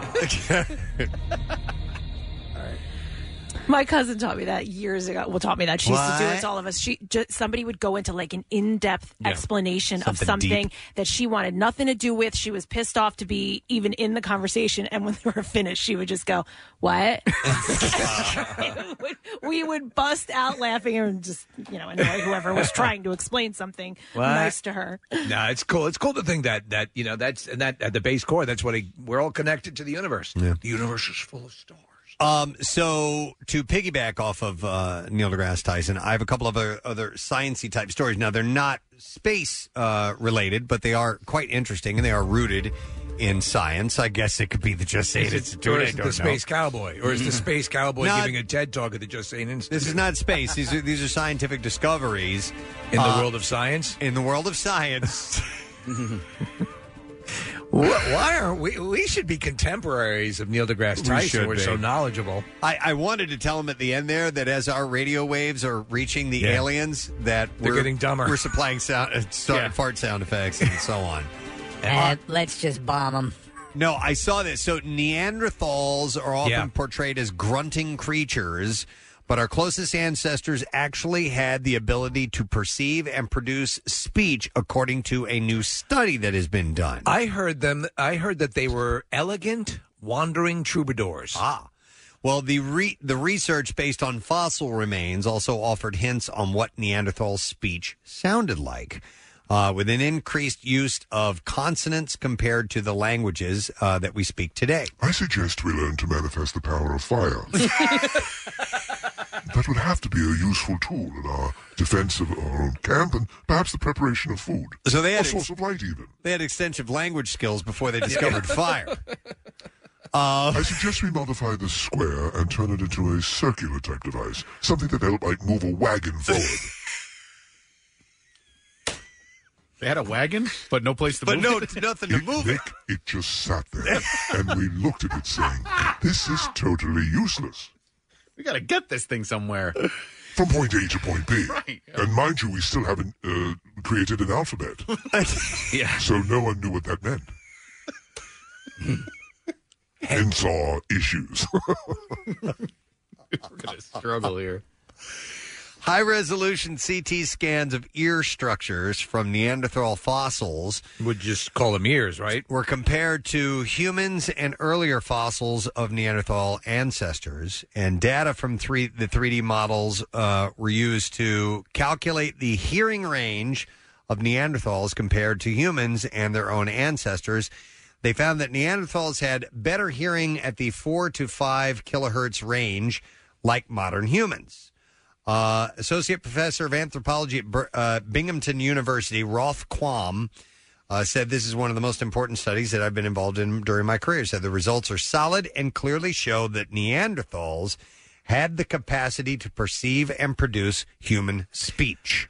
So also, Doesn't mean you know they were talking about right stuff. I mean, they were probably just they were mostly just quatrains and things of that nature. Right. Mhm. Uh, so their their range of hearing was was it's it's funny because the the old line of thinking used to be there was this drastic difference between Neanderthal and Cro-Magnon that there, there was like you know, but there was there was more of a gradual deal at, at some point where they it wasn't just the the absolute you know um, uh, knuckle dragging right. creature that we think Neanderthals were. Yeah. So, I, and I would imagine, you know, if, if, if evolution is a theory that you subscribe Yep. to, then it, it takes it takes a long, long, long, long time for these changes to take place. So, therefore, yes, there would have been a slow progression. One question that I've heard, and I, I don't know if I've ever thought about it. If so, so ev- evolution from obviously as we evolve, why, why would apes or gorillas as we know them stay? In other words, well, I don't know if that is the case or not. Is that the case? Yeah, I don't. I don't, know. They've Yeah. evolved too. I mean, you know, they're, you look, there are like They're an- typing more. Yeah, yeah. I mean, they didn't know how to do that originally. They didn't even have type. I think you know what They Maybe did. They They did. did. Uh, again, just with the didn't dilemma, they just sat there and they Right. go, Moving yeah, their fingers, yeah. yeah. Great, it clicks, it clicks, but what do you do with it? Right. And I'm completely out of ribbon. Somebody had to invent paper Yeah. later. Paper. You are good for something when you're not throwing your feces. Uh, no, I I, uh, I read a book and um, they talked about the evolution of gorillas in, at, at one point in the book because Steve, this very question was asked: is why have How dramatic has the evolution been in all the time that they've been on Earth? well, there hasn't been nearly as much study into the evolution of gorillas Right. as there has been into the evolution of human beings, Cro-Magnons, Neanderthals, all of that type of humanoid type creatures, Right. right?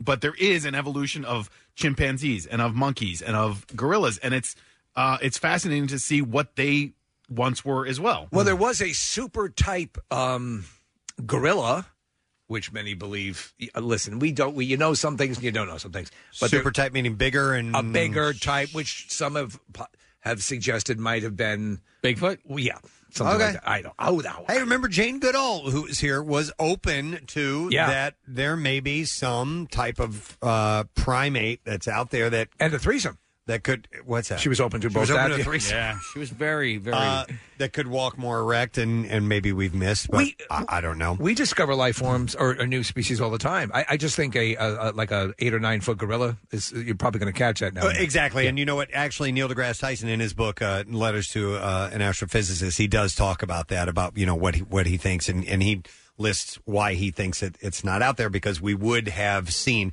not maybe just the creature, but it's it's it's leavings and and some other It's evidence. spore, as Yeah. they say.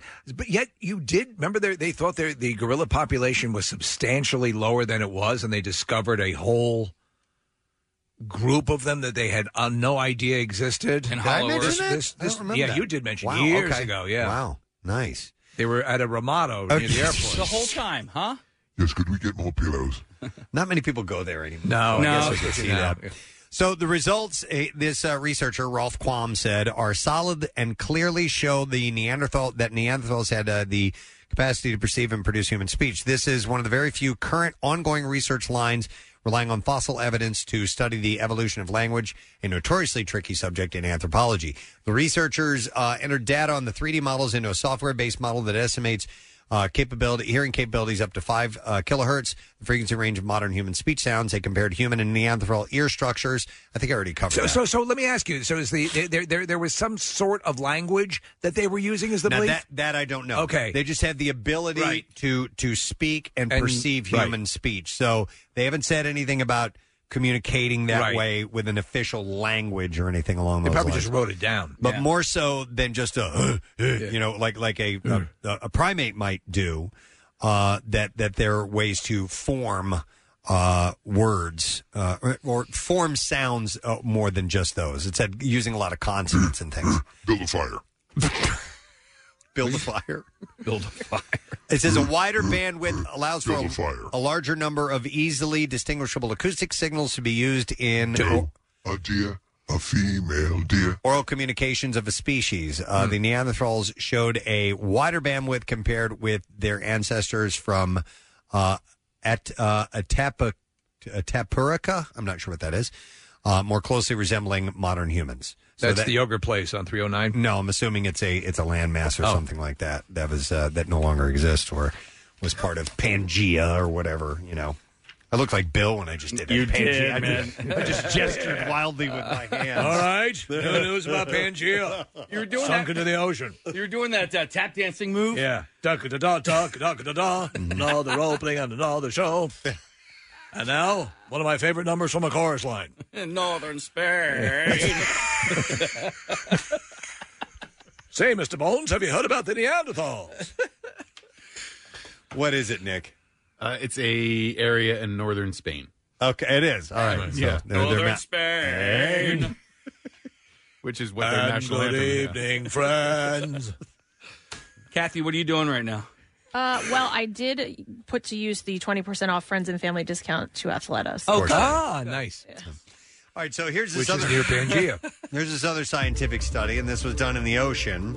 Which is wetter. Yeah, scientists studying sharks off of New Zealand have discovered that uh, three deep sea species glow in the dark, including one that is now the largest known luminous vertebrate. I love this stuff. Uh, bioluminescence. Yeah. Yeah. it's so cool. The production of visible light through a chemical reaction by living organisms is a widespread phenomenon among marine life, but this is the first time that it has been documented and analyzed in the kite fin shark, Phenomenon. the, the black belly lantern shark, Huh. and the southern lantern shark. Bioluminescence is an amazing thing. Yeah, it's pretty cool. when Have you ever see it. been in the? Uh, I think in Jamaica there is. Have you ever been in that? Uh, Oh, bo- that, that cave? yeah. No. Uh, who did And call there's it? go ahead. Lauren in our uh, sales department did that one her honeymoon Yeah. last year. It's And, pretty cool. dude. It's so cool. I mean, it's almost like you move straight your outta, hand like, through the water and it yeah, li- yeah, it It's like. Avatar. Yeah. The sharks were collected during a fish survey of the uh, Chatham Rise off of the east coast of New Zealand uh, in January. The kite fin shark, which can grow to 180 centimeters. I'm not sure how many inches That's that is. four miles. How many feet? It can be four miles long. Uh, is now the largest known luminous vertebrate, which researchers refer to as a giant luminous shark. I mean, what's even the science behind the glow stick? You know, like what is what is that chemical reaction? I Uh, mean, there's it's the same sort of. Isn't it at its, at its base? I, I, am I talking don't about know. I mean, even as a full-grown adult with children and, Neanderthals and, and, invented. and, and mortgage payments, I like glow sticks. glow sticks are great. They're cool. Yeah. So the findings had repercussions for our understanding of life in the deep sea. The sharks uh, all live in what is known as the uh, mesopelagic uh, or twilight zone of the ocean, which is between 200 and 1,000 meters deep. So they call that the twilight zone of the ocean. I had no idea. Okay. It's beyond which sunlight uh, does not penetrate. That's why they're generating their own light. Uh, yeah, I guess so. Seen with me, if you will, to a place so deep that the sharks have to generate their own water. uh, seen. It's called the twilight zone of the ocean. Seen from below, the sharks appear backlit against the bright surface of the water, Behold a backlit shark. uh, leaving them exposed to potential predators without any place to hide. Researchers suggest, though, that these uh, three species' glowing underbellies may help camouflage them from any threats that might strike from beneath. I think if you're all lit up, Yeah. Uh, it makes you more obvious, right? In the case of the kitefish shark, which has few or no predators, it is possible that the slow moving species uses its natural glow to actually illuminate the ocean floor. To look for while prey. it searches for Yeah, food, yeah. or to read. Or to disguise itself in uh It's like in- those book lights. in approaching its prey. Those yeah, are maybe. helpful. I like those. Yeah. Yeah. Uh, further study is going to be needed to Finally confirm finished the Da Vinci Code. either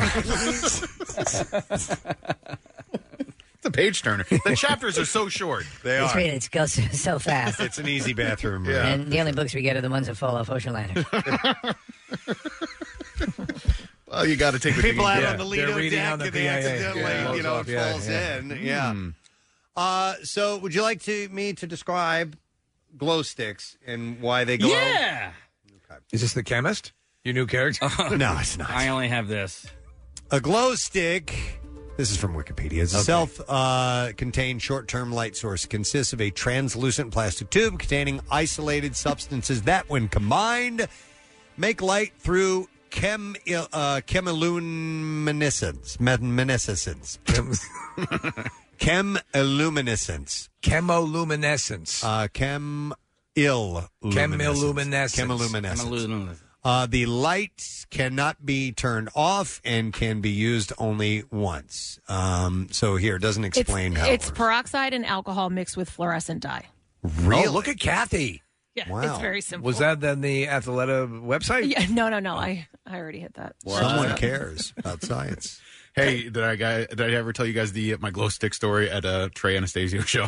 No. All right, so there was uh, Casey. I guess this is a common occurrence at Phish shows, Trey shows, where uh, people will toss glow sticks. Oh yeah, right. So they wait for the perfect time of a song. Yes. they. I mean, they s- literally they will bring in dozens and dozens of glow sticks just waiting Okay. for that crescendo to hit. They don't know what song's coming. All right, I wasn't they- aware yeah. of this uh, Okay, phenomenon, and so I'm at a, a show with two friends, and there were four of us in a little section in the Mann Music Center. They have sections of four seats together, right? Right. And we didn't know this girl that was sitting with us, and throughout the entire concert, I'm not kidding, a dozen, fifteen times. Is it glow stick time yet? Yeah. Like, I, I- I don't know. Is it is it glow stick time yet?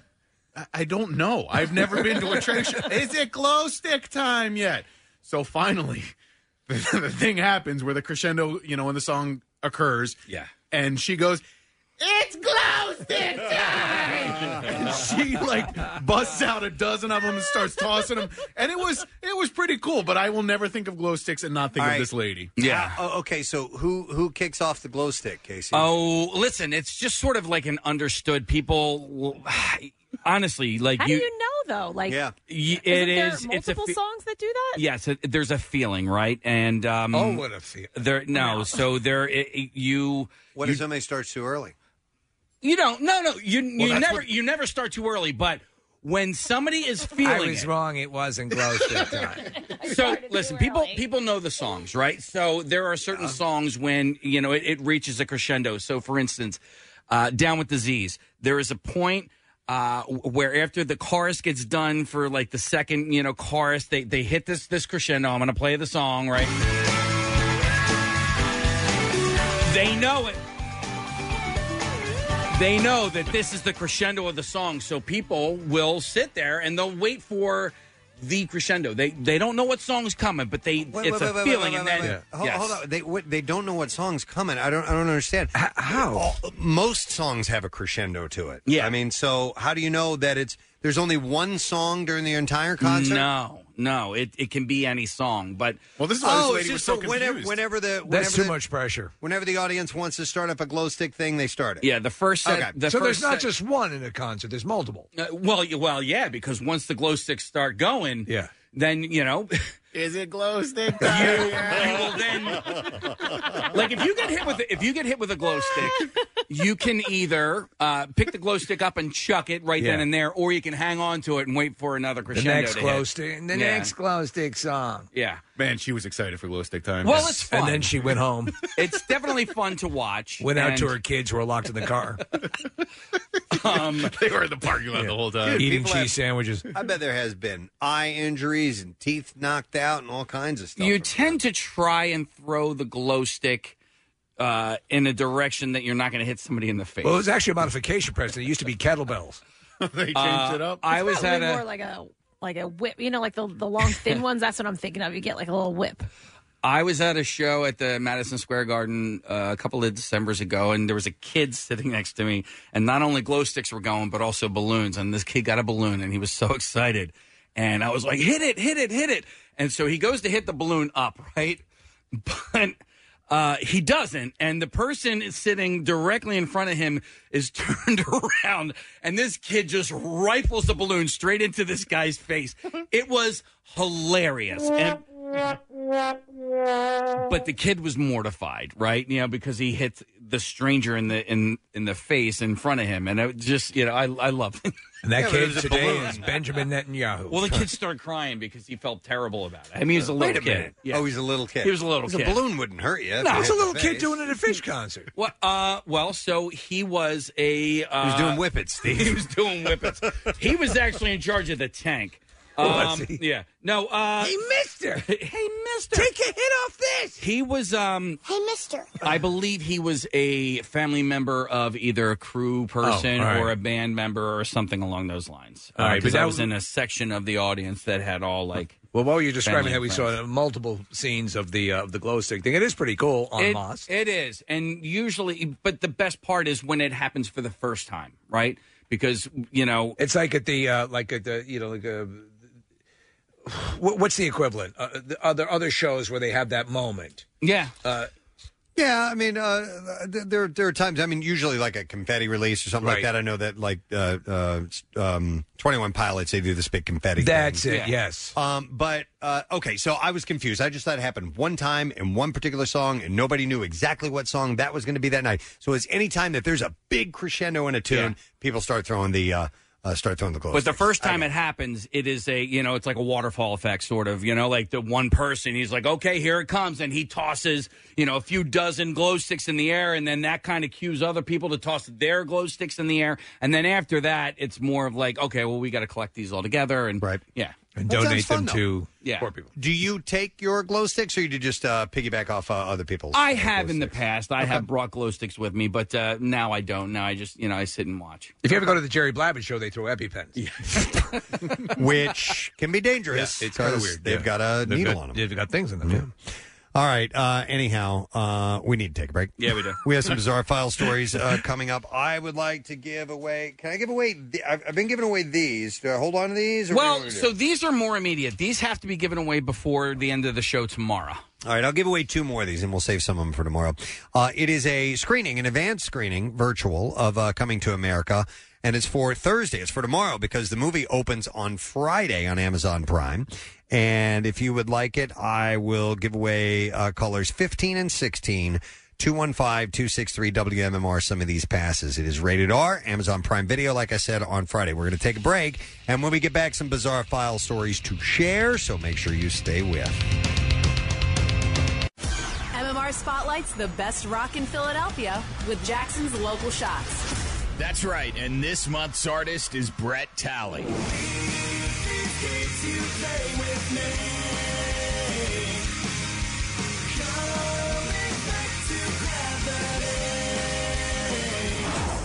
Talley, your local shots artist of the month. Check him out every Wednesday at 6:30 right here on the Mighty MMR. And you can hear and see more now at WMMR.com. Keyword local shots. Sponsored by Family and Company Jewelers. Find a band that rocks her world at Family. 93.3 WMMR. Everything that rocks Philly. All right, got some stories to share with you, so let's go for it. WMMR presents Preston and Steve's Bizarre, File. Brought to you by Natural Lawn of America, safer for your lawn, kids, and pets. You can schedule their full service program and get free seeding every year. Call 800 Free Seed. Natural Lawn of America, greener grass, fewer weeds, guaranteed. Uh, let's begin with this gal, a 32 year old woman is accused of threatening neighbors with a machete and cutting wires inside a utility box last week, resulting in 50 or more people being without phone or internet service. That's old Machete Mary for you. Catherine Joyce is charged with threats of violence and first degree criminal damage to property, which are both felonies. Officers were dispatched. They located a woman, later identified as Joyce, who was screaming. An employee of that area's internet and telephone provider told police that Joyce had damaged a utility box earlier in the day by opening the box and cutting several wires. The damage resulted in about 50 to 60 people being cut off from internet and telephone service, and the repair is estimated to be around $10,000. Joyce is also accused of approaching a neighbor's house while swinging a machete on February 24th. Oh, and the oh, Lord. neighbors the neighbors left their home due to their fear of Joyce. They believed her threats to be ethnically motivated. And then on February 26th, the victims asked police to stand by while they gathered some belongings from their house. Joyce then approached her vehicle swinging a baseball bat this time. A little better. Yeah. So uh, she was arrested shortly Okay. after that, and they have put her away for now, but we'll see where that goes. This is a great story. Britain's National Lottery teamed up with a brewery to create a beer called Just the Ticket in the hopes of finding the winner of an unclaimed jackpot worth nearly $1.4 million. Ah. Lottery officials reached out to Backyard Brew House to produce 100 bottles of the blonde ale to find the winner of a $1.39 million Euro Millions Millionaire Maker jackpot before the ticket expires, which it will on March 17th. The ticket was purchased sep- in September 2020, but the winner is yet to come forward, with the deadline to claim the prize less than a month away. Uh, according to Andy Carter, the National Lottery's senior winner uh, advisor, uh, said that uh, it really is a case of urging Walsall's Euro Millions players to dig out and check their tickets before it's too late.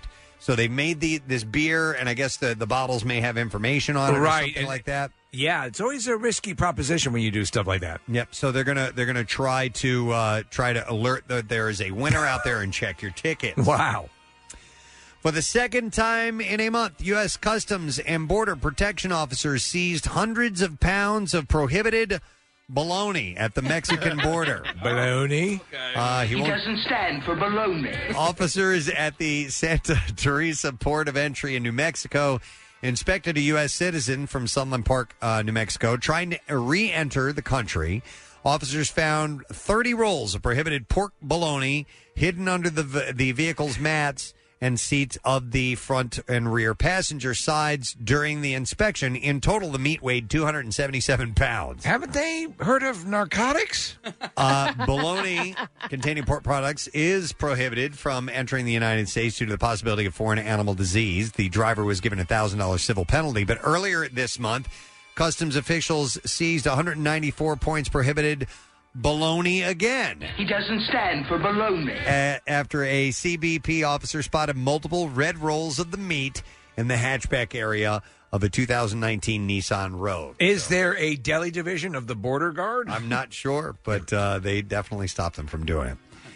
All right, here we go. A Michigan prosecutor declined to file charges against a man who displayed a Ku Klux Klan flag in a window facing a black family's home while condemning the actions as despicable, traumatizing, and completely unacceptable. Uh, the act, unfortunately, does not violate state law, said prosecutor Kim Worthy, who is black as well. Uh, she encouraged the state legislature to revise or create laws to protect citizens against this type of horrible conduct. As the laws are written, an ethnic intimidation charge would require physical contact, property damage, or threats of those activities. Well, I wouldn't invite him to the block party. About two weeks ago, the KKK flag was hung inside a home next door to 57 year old uh, Jadana Dinge's home. The flag was placed directly across from her dining room. Uh, the neighbors claimed that they couldn't afford a curtain and they were using the flag as a substitute. Yeah. Uh, police officers replaced the flag with large cloths. Uh, Dinges received community support during a march and rally, and uh, prior to the flag incident, she found a full can of gas uh, gasoline in her outdoor recycling bin. Uh, she better watch out. Yeah, obviously her neighbors are Lunatics. broken idiot people. So hopefully they can get them on something. And then uh, we'll do this story. It started with a driver doing donuts in the street, ended with a chase and a crazy chain of events. The Los Angeles police officers were called to an intersection where a blue BMW was reported to have hit a pedestrian while doing donuts. Now, somebody in the BMW put the pedestrian in the vehicle and then took off with the LAPD officers in pursuit. But during the pursuit, the pedestrian somehow fell out of the car. Oh my So God! this guy's hit by a car, Yeah. scooped up, put in the car, taken off on a high speed chase, and falls out of the car. The pedestrian was taken to a hospital in unknown condition. Police say the BMW then hit an empty LAPD unit. Uh, the BMW sped off and was at large on Monday morning, so they haven't found him yet. Or actually, they have identified the driver. The owner of a nearby smoke shop says that drivers do donuts in the intersection every Sunday, making the area unsafe, and it forces him to actually close early on those days. That's what I get to do. I knew it was coming. I could smell it like as soon as you started the story. Uh, Nick pulls out in the middle of the intersection. That's what I get to do. That's what I get to do. The LAPD identified the driver, but he is not in custody right now, and they also say the victim is expected to be okay. And uh, we will wrap it up right there, and that is what I have in the bizarre file for you.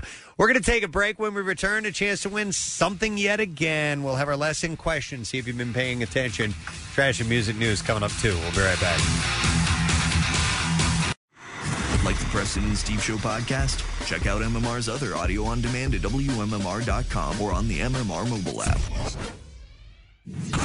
Back with more of the Preston and Steve Show podcast. We got ourselves a few more things to do before our day is up. Remember, secret text word. We're going to have to get a winner in just a few minutes. Text word secret to 39333. We have these Crayola experience uh, tickets to give away. And uh, don't forget, that's a big freaking deal today as well. Uh, we're going to ask a question and see if you know the answer to um, give you some prizes. See if you've been paying attention this morning. We're going to do the lesson question. And the prize that we're going to give away is a Hand and Stone gift card valid for a free massage or facial. So let's let's go with I think we did an early one yesterday. We'll do a later one today. It was not that long ago. Which book did a glowing shark finally finish reading? 215-263 WMMR. It, it could have been that or how many dead fingers seem desperate.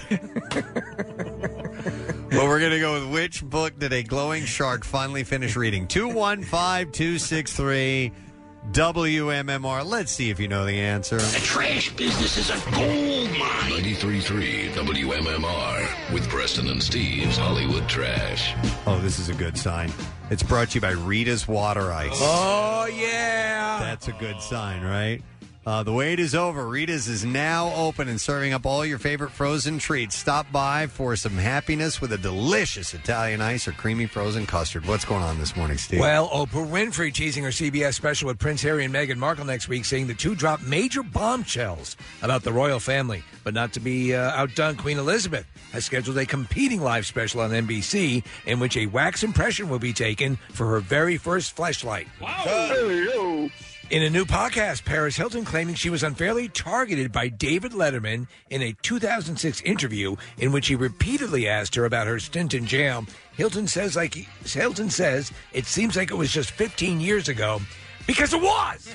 Oh my God. Ellen DeGeneres is selling her massive 10,000 square foot Beverly Hills, California mansion for $54 million. DeGeneres is apparently ramping up plans to oversee the final construction of her African nature preserve, where she hopes to eventually stage an all gorilla version of Guys and Dolls. Oh. It's going to be awesome. And that's your Hollywood trash. Okay, to the phones we go to see if somebody knows the answer to this. Uh, which book did a glowing shark finally finish reading? 215 263 WMMR. Our caller is Stephanie. Hello there, Stephanie. Hi, good morning. It. Good morning, it. Okay, Stephanie, what book did the glowing shark finally finish reading? The Da Vinci Code. Yes. Correct, Stephanie. I want you to hang on the line because we're going to give you a hand and stone gift card. How about that for a free massage or facial? Taking time for yourself isn't selfish, it's self care. Schedule a relaxing massage or a refreshing facial at your local hand and stone massage and facial spa for just $59.95 for first time guests. Visit one of their 55 area locations or handandstone.com. Now, Preston and Steve's Music News on 93.3 WMMR. Yeah!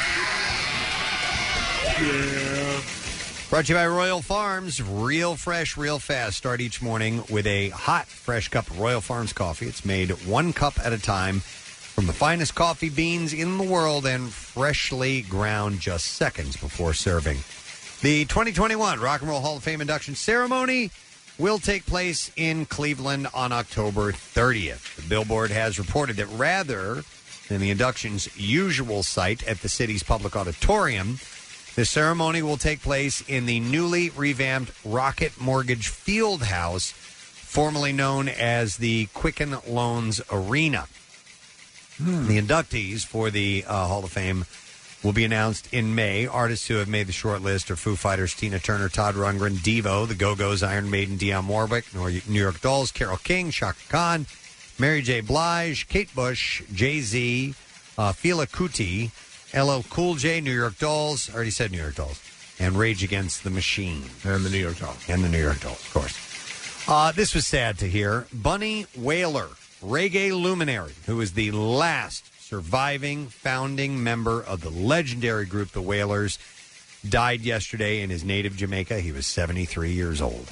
Uh, Wailer was a baritone singer whose birth name is Neville Livingston and formed the Wailers in 1963 with late superstars Bob Marley and Peter Tosh uh, when they lived in a slum in the capital of Kingston.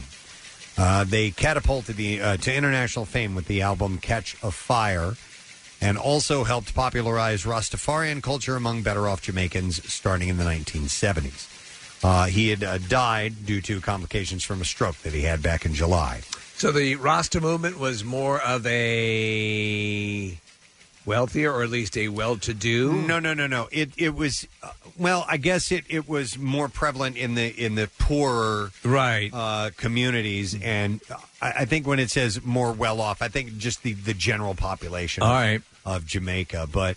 Man, watch that documentary called Marley. It's it's so good. I and it's just You've you never forg- seen Delaware like it. you forget. Well, Yeah, yeah. Delaware's in it. Yeah, yeah, yeah. Uh, they, they go and they they talk to people who Bob lived with in Delaware. Huh, isn't that uh, wild? in, in Wilmington, and uh, and yeah, dude, he was he was vacuuming hotel rooms at the DuPont Hotel, and and uh, Freaking Bob Marley. and some people that that jammed with him were, were still live in in uh, in Wilmington, but. It's pretty damn impressive. He was he was something special, man. And that whole band, that whole group, and they for the longest time made no money, like Yeah. nothing. Uh, and then eventually it hit once once uh, the Wailers took off and, and hit internationally, and it was you know uh, just amazing music. Um, so his uh, death was mourned worldwide as people shared music memories and pictures of the renowned artist. Greta Van Fleet have released a live video for Heat Above, the latest track from their upcoming sophomore LP, The Battle of Garden at Garden's Gate, which is due out on April 16th. The clip was filmed in Nashville. Via release, the group said Heat Above is theatrical, eloquent, and exaggerated. This is a dream in the clouds, a moment of peace in the storm. Thematically, we are dead center in the cult of heaven, surreal, strange, alive, and free. Well, that's interesting. Kathy, what? the battle at Garden's Gate reflects heavily on the group's personal and spiritual growth, as well as deepening empathy for the struggles and inequalities that others are experiencing. What The hell are you talking about? Thank you. And then the last story, Hell Yeah, are adding some heavy metal to their collection. Uh, the band's self titled debut album has been certified gold in the U.S. for sales of more than half million copies. The Hell Yeah album was released in 2007 and produced the hits You Wouldn't Know and I don't even know how to pronounce this. Alcohol and Ass. That's it. Okay. Alcohol and Ass. Alcohol and Ass. Oh, okay. Uh, Hell Yeah's latest project, Welcome Home, was released in September of 2019. Kind of a short music news report for you today, but, But that's all still full of information we can use. that is uh, able to dig up today, and we'll wrap with that. But we're going to put you to work because we have a secret text word. And Kathy, we need a number caller, please. 16. All right, let's get caller 16 215 263 WMMR. You need to know the secret text word in order to win. And when we get back, we'll find out if that's you. And maybe you, if not you, the caller, it might be you, the texter. We'll be back with that. Stay with us. And Steve Show podcast. Wait, turn up the sound. 93.3 WMMR. Everything that rocks. Wrapping up our program for today. I've enjoyed today's show. It's been a lot of fun. Yeah. A lot of good phone calls this morning, good interviews, some stuff to give away. Yeah. It makes for a good day. Yeah. And rising temperatures, sunny skies. I'm wearing shorts. All these great things, Our man. Heads are falling off. Yep, it's all adding up. to, I'm uh, I'm going to force summer. I'm going to Wonderful force thing. spring and summer. If you can get past Saturday, I think we're going to be good. I love it. Uh, we're gonna we're gonna dip down on Saturday, but then uh, after that, um, I'm, I'm going to say this now: no more snow for the, for the rest of the year. yeah, uh, yeah. It better be. Mm-hmm. I'll back you up. If we see clouds coming, we'll go beat them up. Did I just magically create No. something, Casey? You did it. Yep, I did it. You done did it. No, I think we're good. I think we've Meanwhile, had we're enough. still skiing. We're like holding on to ski and snowboard season as long as we can now. In the resorts, they they right. It's so it's it's cooler. They can make snow. Yeah, you know what? We used to, as kids, we always traveled to Vermont during uh, Easter break. We would go right before Easter. So I think, um, and yeah, in some places it's, Yeah. it's still okay. But I mean, even around here, you know, it was warm, it was a little slushy, but we're holding on to it. Hey, you're you're taking Jace for his snowboarding lessons. Are you are you hitting the slopes as well? Yeah, so uh, when he goes for um, the after school pro- program at Spring Mountain, um, that's just for the kids. But Oh. um, yeah, I've I've gone with him. I'm going to Oh. go with him again one more time. Um, he's really taken to snowboarding and, and doing these tricks and these terrain parks and That's stuff. So, cool. That's yeah. awesome. Excellent. All right. Uh, I forgot. We got a, a little order of business here. We got to give away our secret text words. We're going to go to our caller, which is number 16. It is Chris. Hey there, Chris. Hey, how are you? Wonderful. All right, Chris, do you happen to know our secret text word? Lavender? That's correct. That's a little like Flossie. Hang on just a second. Oh, yeah, the- Chris does? Yeah. Chris, you don't have a sister named Flossie, do you? No. Okay. All right. Well, hang on the line. We'll get your information. We're going to give you a uh, pair of tickets for the Crayola experience located in Easton, PA, 65,000 square feet of one of a kind family fun attractions. It's also this week's big freaking deal. Uh, two tickets to Crayola experience for just $23. And that's available while supplies last at WMMR.com. You just use the keyword deal. And we also had a texter that won, and it is Nicole Rotella, who is from, what does that say, Casey? It's in New Uh, Jersey. Manahawkin. That's in Manahawkin, New Jersey, is where she's located. Manahawkin. I don't think I've ever heard of that. We've had a lot of ladies be our winners. Have you noticed that the last couple of days? Oh, really? That have uh, been throwing the fun. Sometimes it, yeah, it goes one way. Sometimes, uh, for some bizarre reason, one gender will take hold and I think grab we've been it all. we've been more feminine sounding, and I think that that's must what's be it. We've been more feminine this week. that's what's it. attracting Yeah. the winners. Yeah. All right. Uh, so thank you to Neil deGrasse Tyson. Hey! Who's on this morning? His book is called Cosmic Queries, and he dives into the big questions that people might have, like who are we, how we got here, where are we going, when's it going to end, all that stuff. How much can we press? Uh, yeah, how much can I bench? Uh, so uh, it was really cool to have him on, and uh, he's he's great every single time. So very very nice. Uh, we need to do the letter of the day. Casey, You're prepared for that? Yeah, apparently uh, Pierre had a flat in his tractor, and so he had to hoe everything in his garden by him by Oh, hand. my So God. he's going to be running He's gonna be late? late. All right, so I'll you're gonna do care it. of All right, no problem. Preston and Steve on 93.3 WMMR. Now, the Daily Letter. All right, the Preston and Steve show is brought to you today by the letter E, as in everything. All right, and we now have three. We're getting there. We have five hundred dollars part of the T-Mobile 5G Fridays, where T-Mobile is giving away five Gs in the name of speed. And with the Preston and Steve show, and for another shot at five hundred dollars, you just click contest at WMMR.com and you can enter to win one of five five hundred dollar online prizes.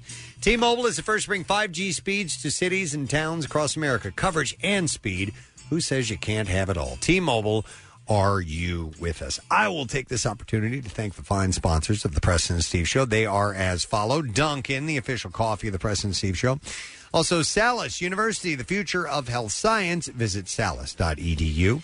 And also, colonoscopy. No, it's actually U.S. Digestive. It leads with colonoscopy here. Colonoscopy. It, it beats cancer. Schedule your screening with Pennsylvania's most experienced GI network at usdigestivehealth.com. So thank you, U.S. Digestive Health. Tomorrow on this program, man, we're going to have Rae Dawn Chong on. How awesome is that? Tommy Chong's daughter and a Star of Commando. great actress in her own right. And we'll also have comedian Akash Singh joining us. and uh, we'll give stuff away. We'll have a good time. That's all there is to it. That's awesome. That's it. We're done. Ray John, have a great day, and we will see you tomorrow, friend. Bye bye. The Preston and Steve Small Business Love You, Help You line. Good morning, Preston and Steve family. This is Kate Taylor, owner operator of KateDid Cleaning. We are a residential and small business cleaning company located in Royersford, Pennsylvania. Working from home and feeling overwhelmed, back to work and feeling the same, we can help. Realtors, we do photo prep, staging prep, move out, and move in cleaning. Check us out on Facebook at K A T E D I D Cleaning. KateDid Cleaning. Let us do your dirty work. Next message. Hi, this is Matt from New Jersey School of Music. Do you have the COVID blues? Well, the New Jersey School of Music in Medford and Cherry Hill, New Jersey is here to help. Our friendly and professional teachers teach students of any ability. With some home practice, you will be jamming in no time. We are currently offering both in-person and virtual music lessons. Additionally, we offer music therapy provided by board-certified music therapists. For more information, check out our website, njschoolofmusic.com, or give us a call. We hope to hear from you soon. The Love You, Help You line. Shop local because small business needs our help. Find out more at PrestonandSteve.com. 93.3 WMMR. Putting Philly first. Sponsored by DellAutoGroup.com, where Jack really does sell them for less.